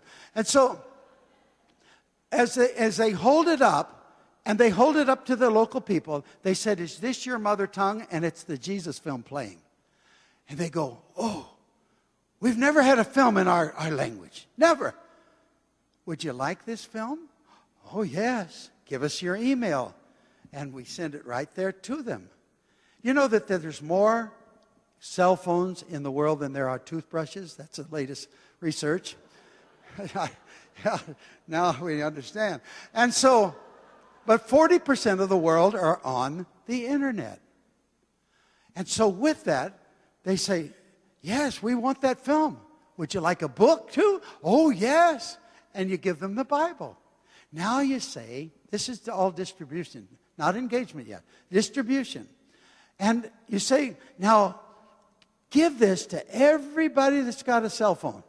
Give it to everybody free. So we start a, a, a virus without a vaccination. Isn't that great? And we can do this in language after language, place after place, throughout the whole of the world.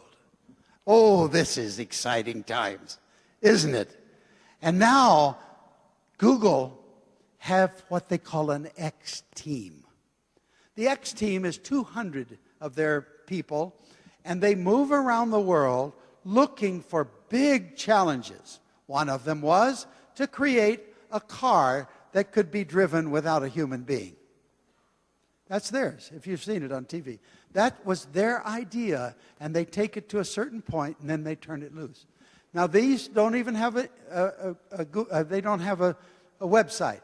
Everything is just stealth, and they're moving around.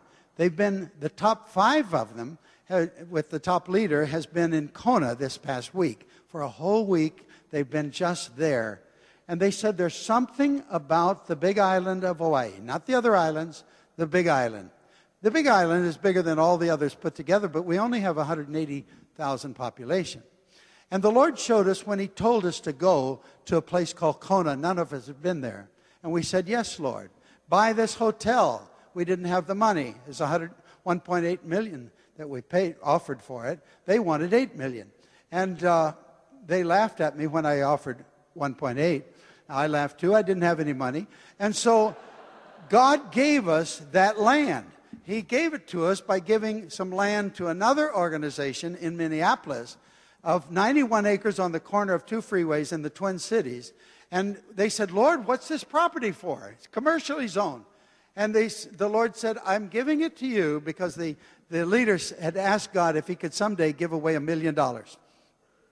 And he said, It's for you to give to YWAM. They're buying a hotel in Kona. So he called me up and said, Are you, are you buying a hotel in Kona? Yes. He said, Well, I have uh, some property I want to give to you. It was worth 1.8 million. And that was the very figure God had told us to offer. And so that's eventually how we got it, and it's a lot more story than that.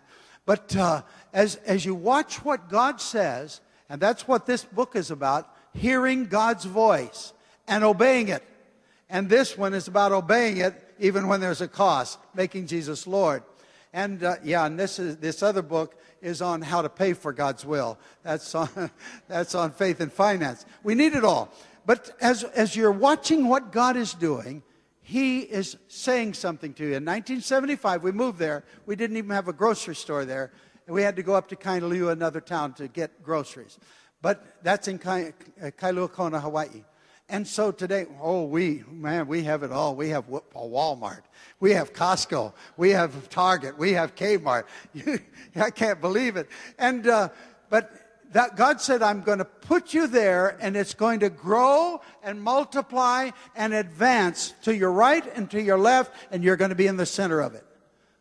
that is 1975. We have cattle next door, 100, 100 head at that time, and they're bawling all night. And so how could that be?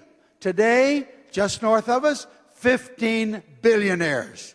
Charles Schwab is there. He has dyslexia. He doesn't know what we have. But he was destined never to succeed.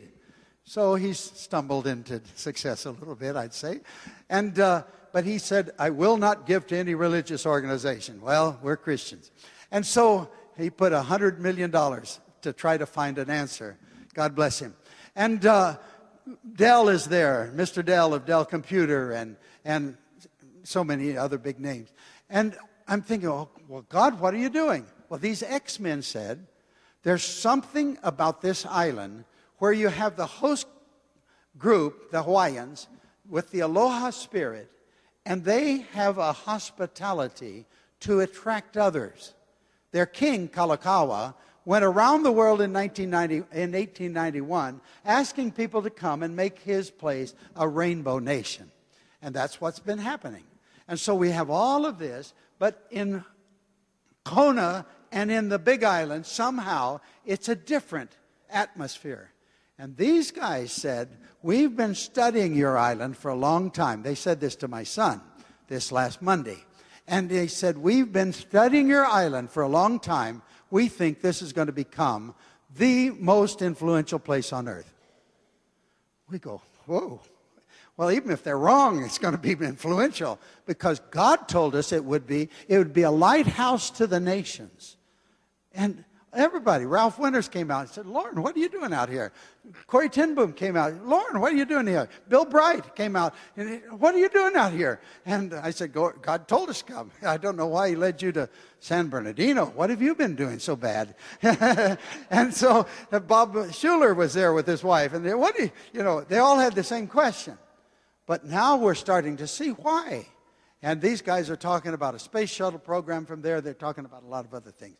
So this is something God has done and is doing. But here's what else they came up with. This was one of their past deals. They said there are 4 billion now. It started at 3 billion. There are 4 billion people on the face of the earth have no connection and no way to connect with the internet. We are going to give them a handheld free of charge, the 04 uh, movement. And we're going to give them one free of charge. Of course, you know that they're going to put advertising, get their money back. But you'll have to see it. If you take it apart and, you know, it, it won't work anymore. So they have now sent up with NASA low flying satellites that already are are, are up there with uh, Motorola and Bill Gates' organization. They put it up some years ago. In fact, I was in, in uh, Antarctic on one of those phones. I could hear clearly anywhere in the world. I was in, in fact, that was 2008. I was in both the Arctic and the Antarctic at the same time. So, the same year, I mean. And so now I'm bipolar. Isn't that neat? And so, it's amazing what God gifts me with, isn't it? anyway, yeah, I found something about the penguins too. There's two kinds. They talk about Magellan and all these different kinds. There's only two kinds. There's the introvert and the extrovert. The extroverts all walk toward you. They're all white. The introverts are all black and they walk away from you. And all right, you figure it out tomorrow. anyway, that, yeah, they're all black and white, aren't they? But uh, as you look and see what God is doing, opening the way, opening the way, one after another. And we can now put on the internet every Bible in every language, in 7,000 language, in one generation. Remember the one generation? One generation in Korea, the revival. One generation in 20 languages at the same time. The Western civilization was born and given leadership over the world. Now, as we're watching the leadership shift, and Asians, 70% of the population, what do you think it's going to be? Let's see right now. Would you give us number two? I think it is uh, on Bible and evangelism. There's this will go really quick. You'll have to uh, watch it quick. It's, five, it's 26 uh, different ministries, all on one video from one location in just Kona. Now, we have lots of other uh, locations that are doing other things and even more. The need is great. We're down Today, to 25 million. 29 unengaged, unreached people groups with populations of more than 25,000 remaining, leaving approximately 73 million people with no Christian witness whatsoever. But evangelism alone is not enough to meet this need and finish the Great Commission for the gospel to take root in these cultures, the Bible must be made accessible. Currently, 340 million people remain without access to any passage of Scripture in their mother tongue. YWAM's University of the Nations is a university like no other, with 550 plus campuses in over 100 countries, training volunteer missionaries from all nations to go into all the world and preach the gospel, making disciples of all nations. At the heart of the University of the Nation's largest campus in Kona, Hawaii, is a team of dedicated individuals united in their passion of knowing God and making Him known. Several YWAM Kona based initiatives are harnessing technology, innovations, arts, and media for evangelism and Bible literacy with a concerted effort across multiple disciplines. YWAM Kona's brand new Lokahi Transmedia Center is nearing completion and will soon house many of these current ministries like The Tribe, taking new believers from virtual online conversions to real walks of faith through innovative online evangelism and discipleship networks around the world. and Heartbridge. These performing arts teams tour every year in four or more continents, preaching the love of God through dance, drama, and song with productions like The Prodigal Son. Voice of the Voiceless is demonstrating the truth of the gospel through acts of compassion and heart to heart evangelism to the poor and the outcast. While Elevated Music is taking gifted musicianary ministry teams to closed nations, reaching out through inspired music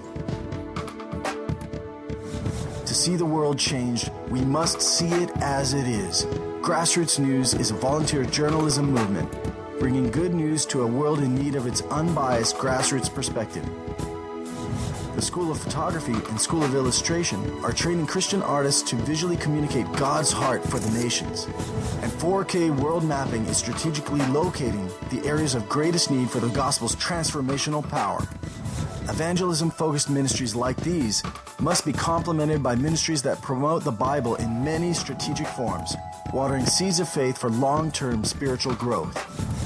Crown Ministries, or Christ Revealed on World Networks, That's is distributing the Bible in hundreds of languages to remote peoples through the internet. Crown is also creating platforms for discipleship of the millions who are coming to Christ through internet evangelism efforts. Word by Heart is bringing the Bible to stages across the globe, teaching students to memorize an entire gospel and share it in captivating presentations. Uniscript this revolutionary linguistics innovation developed by the University of the Nations at the Kona campus makes the Bible accessible to people groups who are non-literate or subliterate by enabling them to read in their own language in just a matter of days. Scriptures are being distributed using this script-based writing system, and Uniscript has already been adapted for use in Mandarin Chinese, English, Portuguese, and Pacific Island languages, bringing these language groups closer to the Word of God. The SourceView Bible this revolutionary new screenplay style presentation of Scripture brings the Word to life. And the Sphere View Bible shows God's desire to impact every area of society. Vision 10810. These highly specialized trucks are engineered for Bible distribution and to carry mobile evangelism teams that are a dynamic part of the Vision 2020's goal to see a Bible in every home in the world. The online School of Biblical Studies Field based School of Biblical Studies and other virtual Bible training programs are training the next generation of preachers and teachers of the Word. While the Film Institute and 24 Frames of Light are training actors and filmmakers who are creating biblically principled movies, bringing the Bible into popular culture, and equipping over 80 ministries with professional media production that is multiplying the missions force and channeling much needed resources to the field.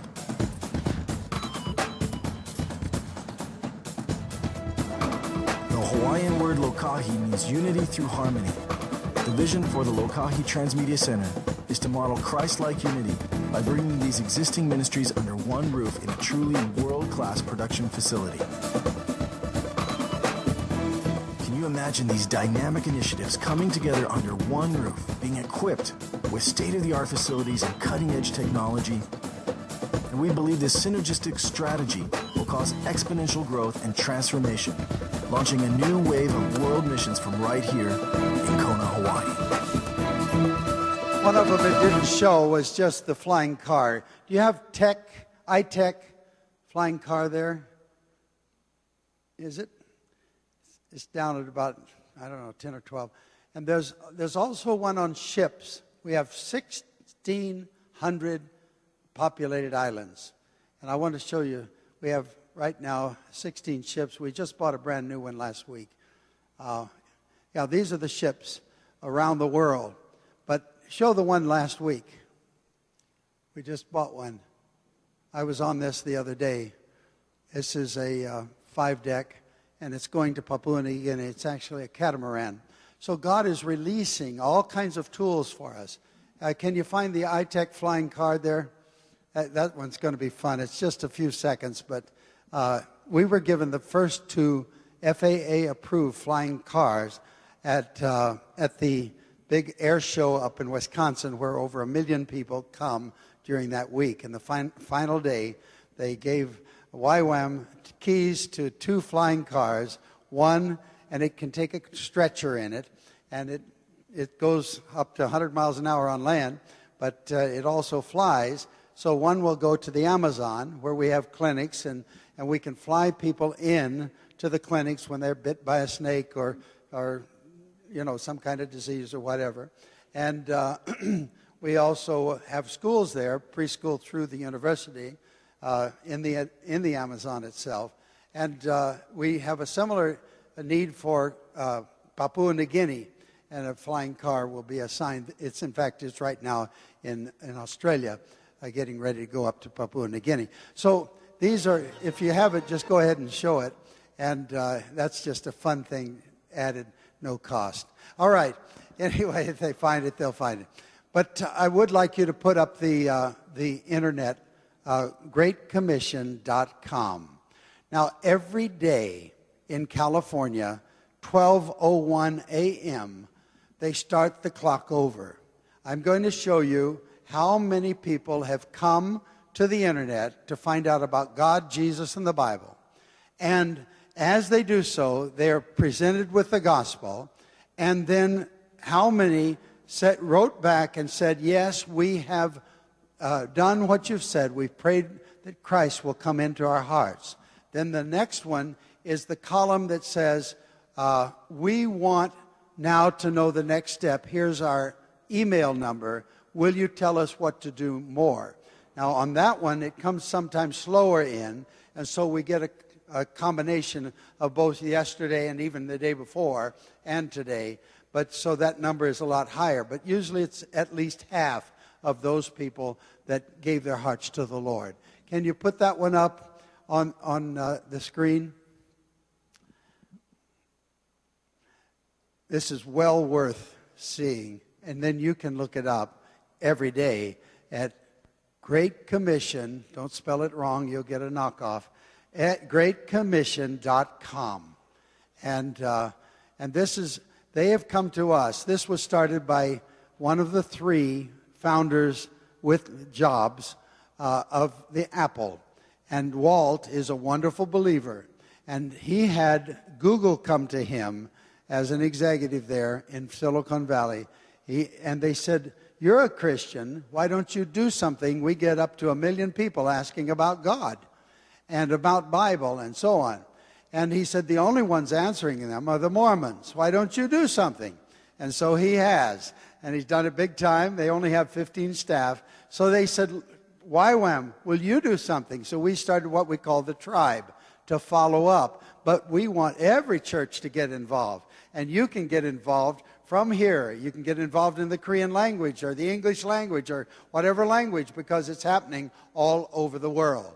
So anytime you find it, go ahead and put it up. In the meantime, did we get it? No, we didn't. We got it this morning. This morning, we had just after only, I've forgotten what it was, but it was about 10 hours out of 24, we already had about 750,000 hits that came to this site. Out of that number, it was less than 100,000. I've forgotten exactly, about 60,000 or something like that, that indicated they had accepted Christ as their personal Savior. And then, of course, we had a bigger number, but not much bigger, of those that had said, Here's my email.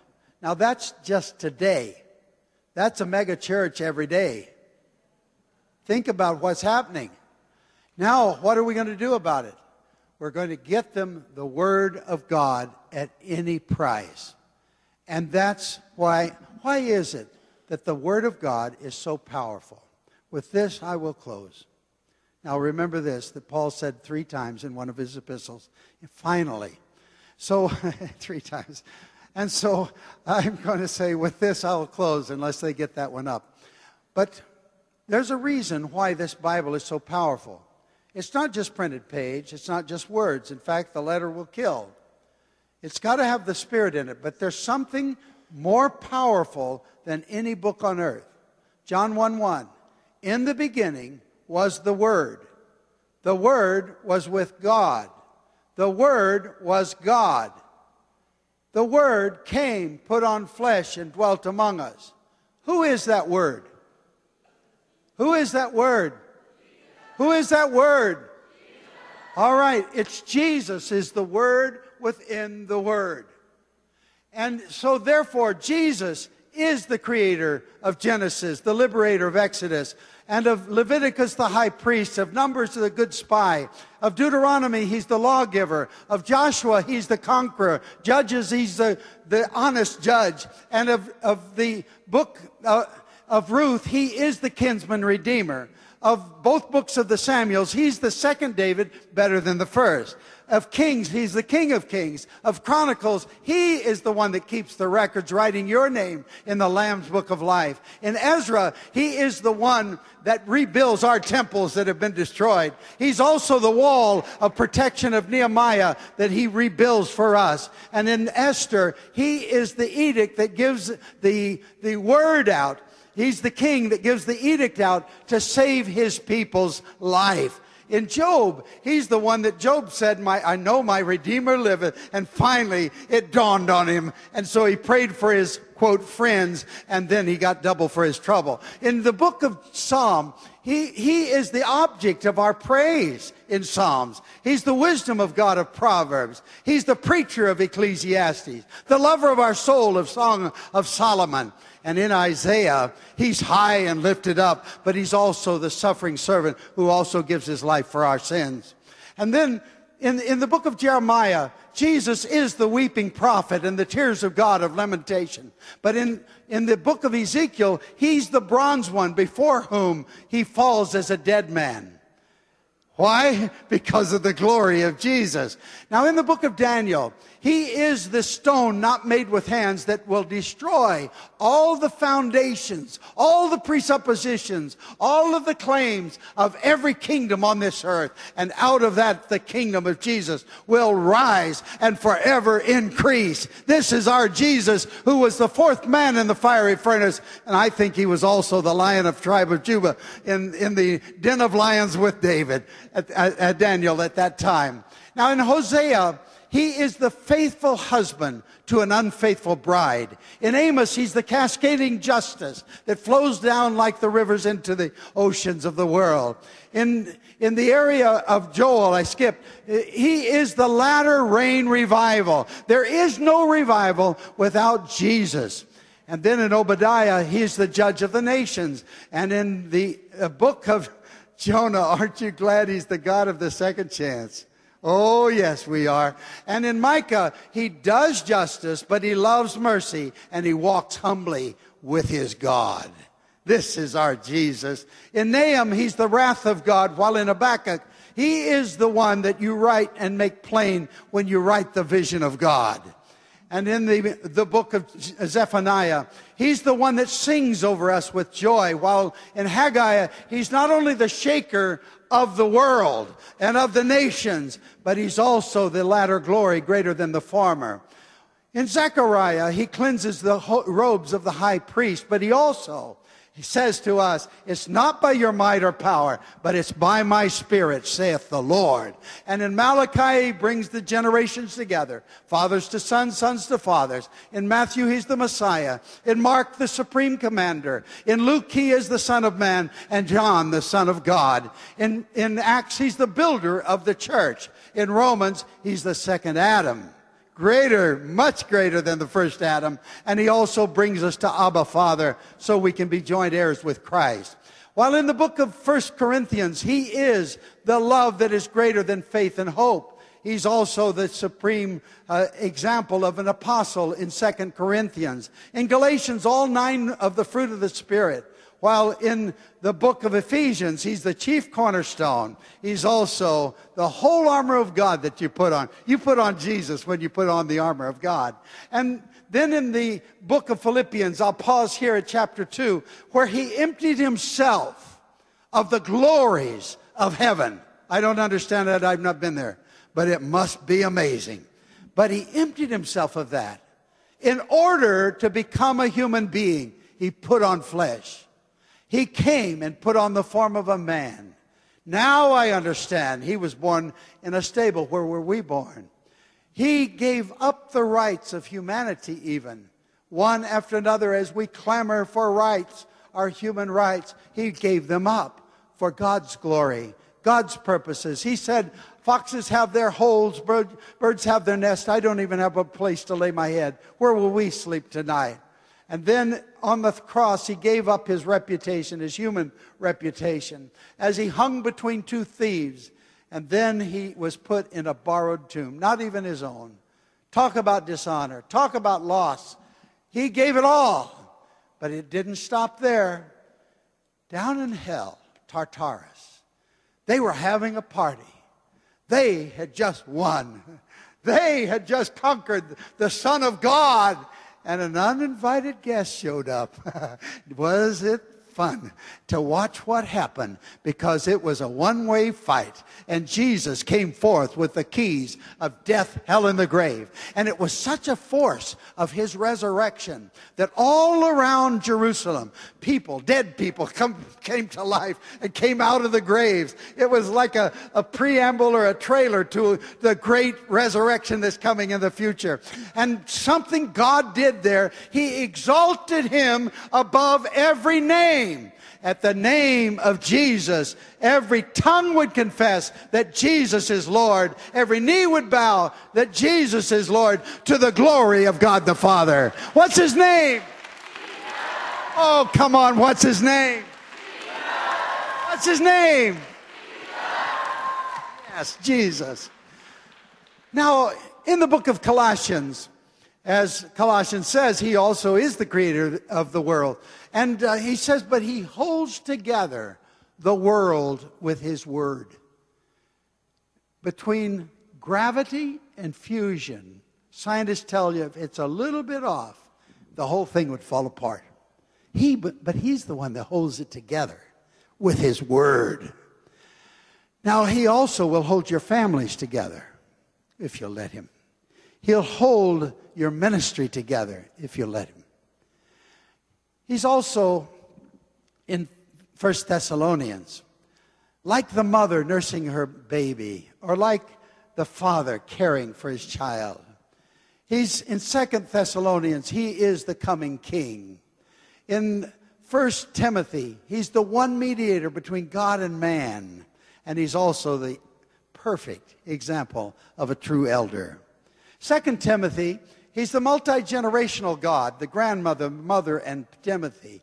While in Titus, he cleans the church up. He's the cleanser that when we do it, it's messy.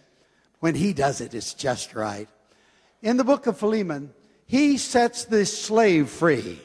Have you been a slave of sin? Has he set you free? He's the one that does that. In Hebrews, he's not only the rest of faith, and after the order of Melchizedek in priesthood forever. But he's the author and the finisher of our faith. While in James, he is our good works without which faith is dead. Now, a dead faith will only get you halfway to heaven. That's at the middle of hell. So we want to have his faith. And in First Peter, at the time of Nero, all of the persecution going on at that time, when at that time he says, Cast your cares on me. I care for you.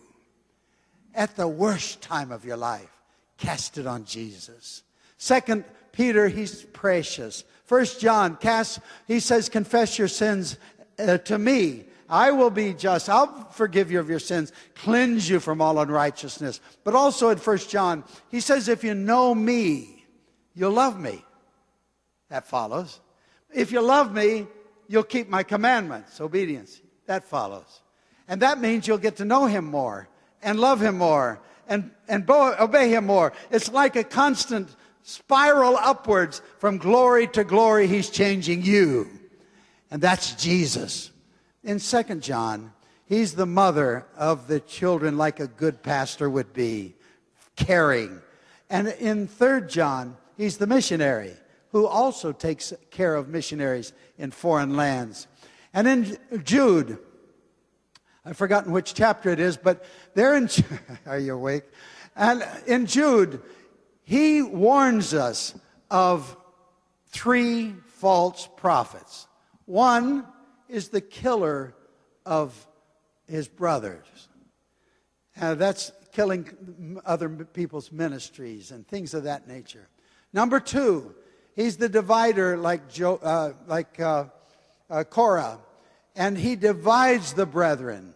Number three, he's like Balaam who curses the brethren. Now, God can turn the curse into a blessing, which he did, but there are those false prophets out there ta- today, and they've been there in every generation. But he ends that little book with He's the glory, the majesty, the dominion, and he goes right into the last book of the Bible, 66th. And that one is not the book of Revelation, it's the book of the revelation of Jesus Christ. We often leave that part out of the title. But it's not the revelation of, of Satan and the Antichrist, it's the revelation of Jesus over them. And so you see John as a dead man lying there as Jesus is glorified before him. And then we see in chapter 7, verse 9, it talks about around the throne of Jesus. They are there from every nation, every tribe, every ethnicity, and every language group, praising him. What? What a time. And that's why we ought to pray for heaven on earth. We need that diversity in the body of Christ. Here and now, working and praising and working, worshiping God together. And then we see in the chapter 20, he's on the white throne, judging all the peoples that ever lived on earth. And then finally, the last two. Chapter 21, he is there receiving as nations come and lay at his feet the glory of their nation. What's the glory of your nation or the nation you're in? What is that glory? It's where you have obeyed him and have been fruitful and have multiplied and been filling the earth and in your obedience with those, those fruit that are lasting. That's what is our glory in our nation. And we lay it like sheaves at the Master's feet. And finally, he is the Alpha, the Omega, the beginning and the end, which is was, and is to come, the Almighty. Now you've heard a sermon from the whole Bible. It's Jesus. It's Jesus. It's Jesus. I would suggest you make your own, or you can take it out of this book. It's in the back of this book. And uh, God bless you. God bless you. God bless you. The big wave is coming. We never got that one up, did we? On the internet. All right. Oh, all right. Yes. How many of you want to be a part of this big wave? You really want to be a part of it? Are you willing to pay the price and be prepared for it? Now, preparation can't be put off several years. I'm talking about now. You can't wait till you're retired. It's wherever God has placed you, you're going to be a part of this big wave. If you're willing to be a part, you're willing to plant your feet on that surfboard and buckle it down so you can't get out. Are you willing to go through with this?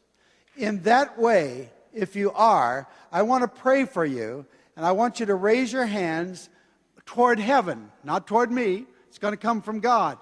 But I'm going to pray for it, and as you receive it, receive not only the clarity of the word of the Lord in your life, the hearing of God's voice, but the grace to obey it without compromise and without delay. Are you ready to receive it? Stand to your feet. Put your hands toward heaven.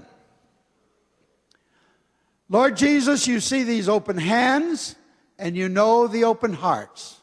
And you see those as well. And I would pray for everyone here reaching up to receive from you that clarity of the word of the Lord into their life and the willingness to obey it before they know what it's going to be. And I pray that as they submit to your lordship and say, God, you can use me Prepare me. I want to be a part of this wave. Not only of the preparation for the wave, but the one generation that is going to know all of the Bible in their mother tongues at one time. And that's going to be the biggest wave that we've ever seen in all of history. And I pray that they'll become a part of that and not be left out uh, because Jesus is winning. They want to be on the winning team. So let them enjoy it even as they pass the test that are surely going to be before them. And as they pass those tests, they'll grow stronger in you, stronger in your word, stronger in your ways, stronger in the anointing of the Holy Spirit, because it is not by our power or our might, but it's by your spirit, saith the Lord of hosts. We pray this in Jesus' name. Amen, amen, and amen.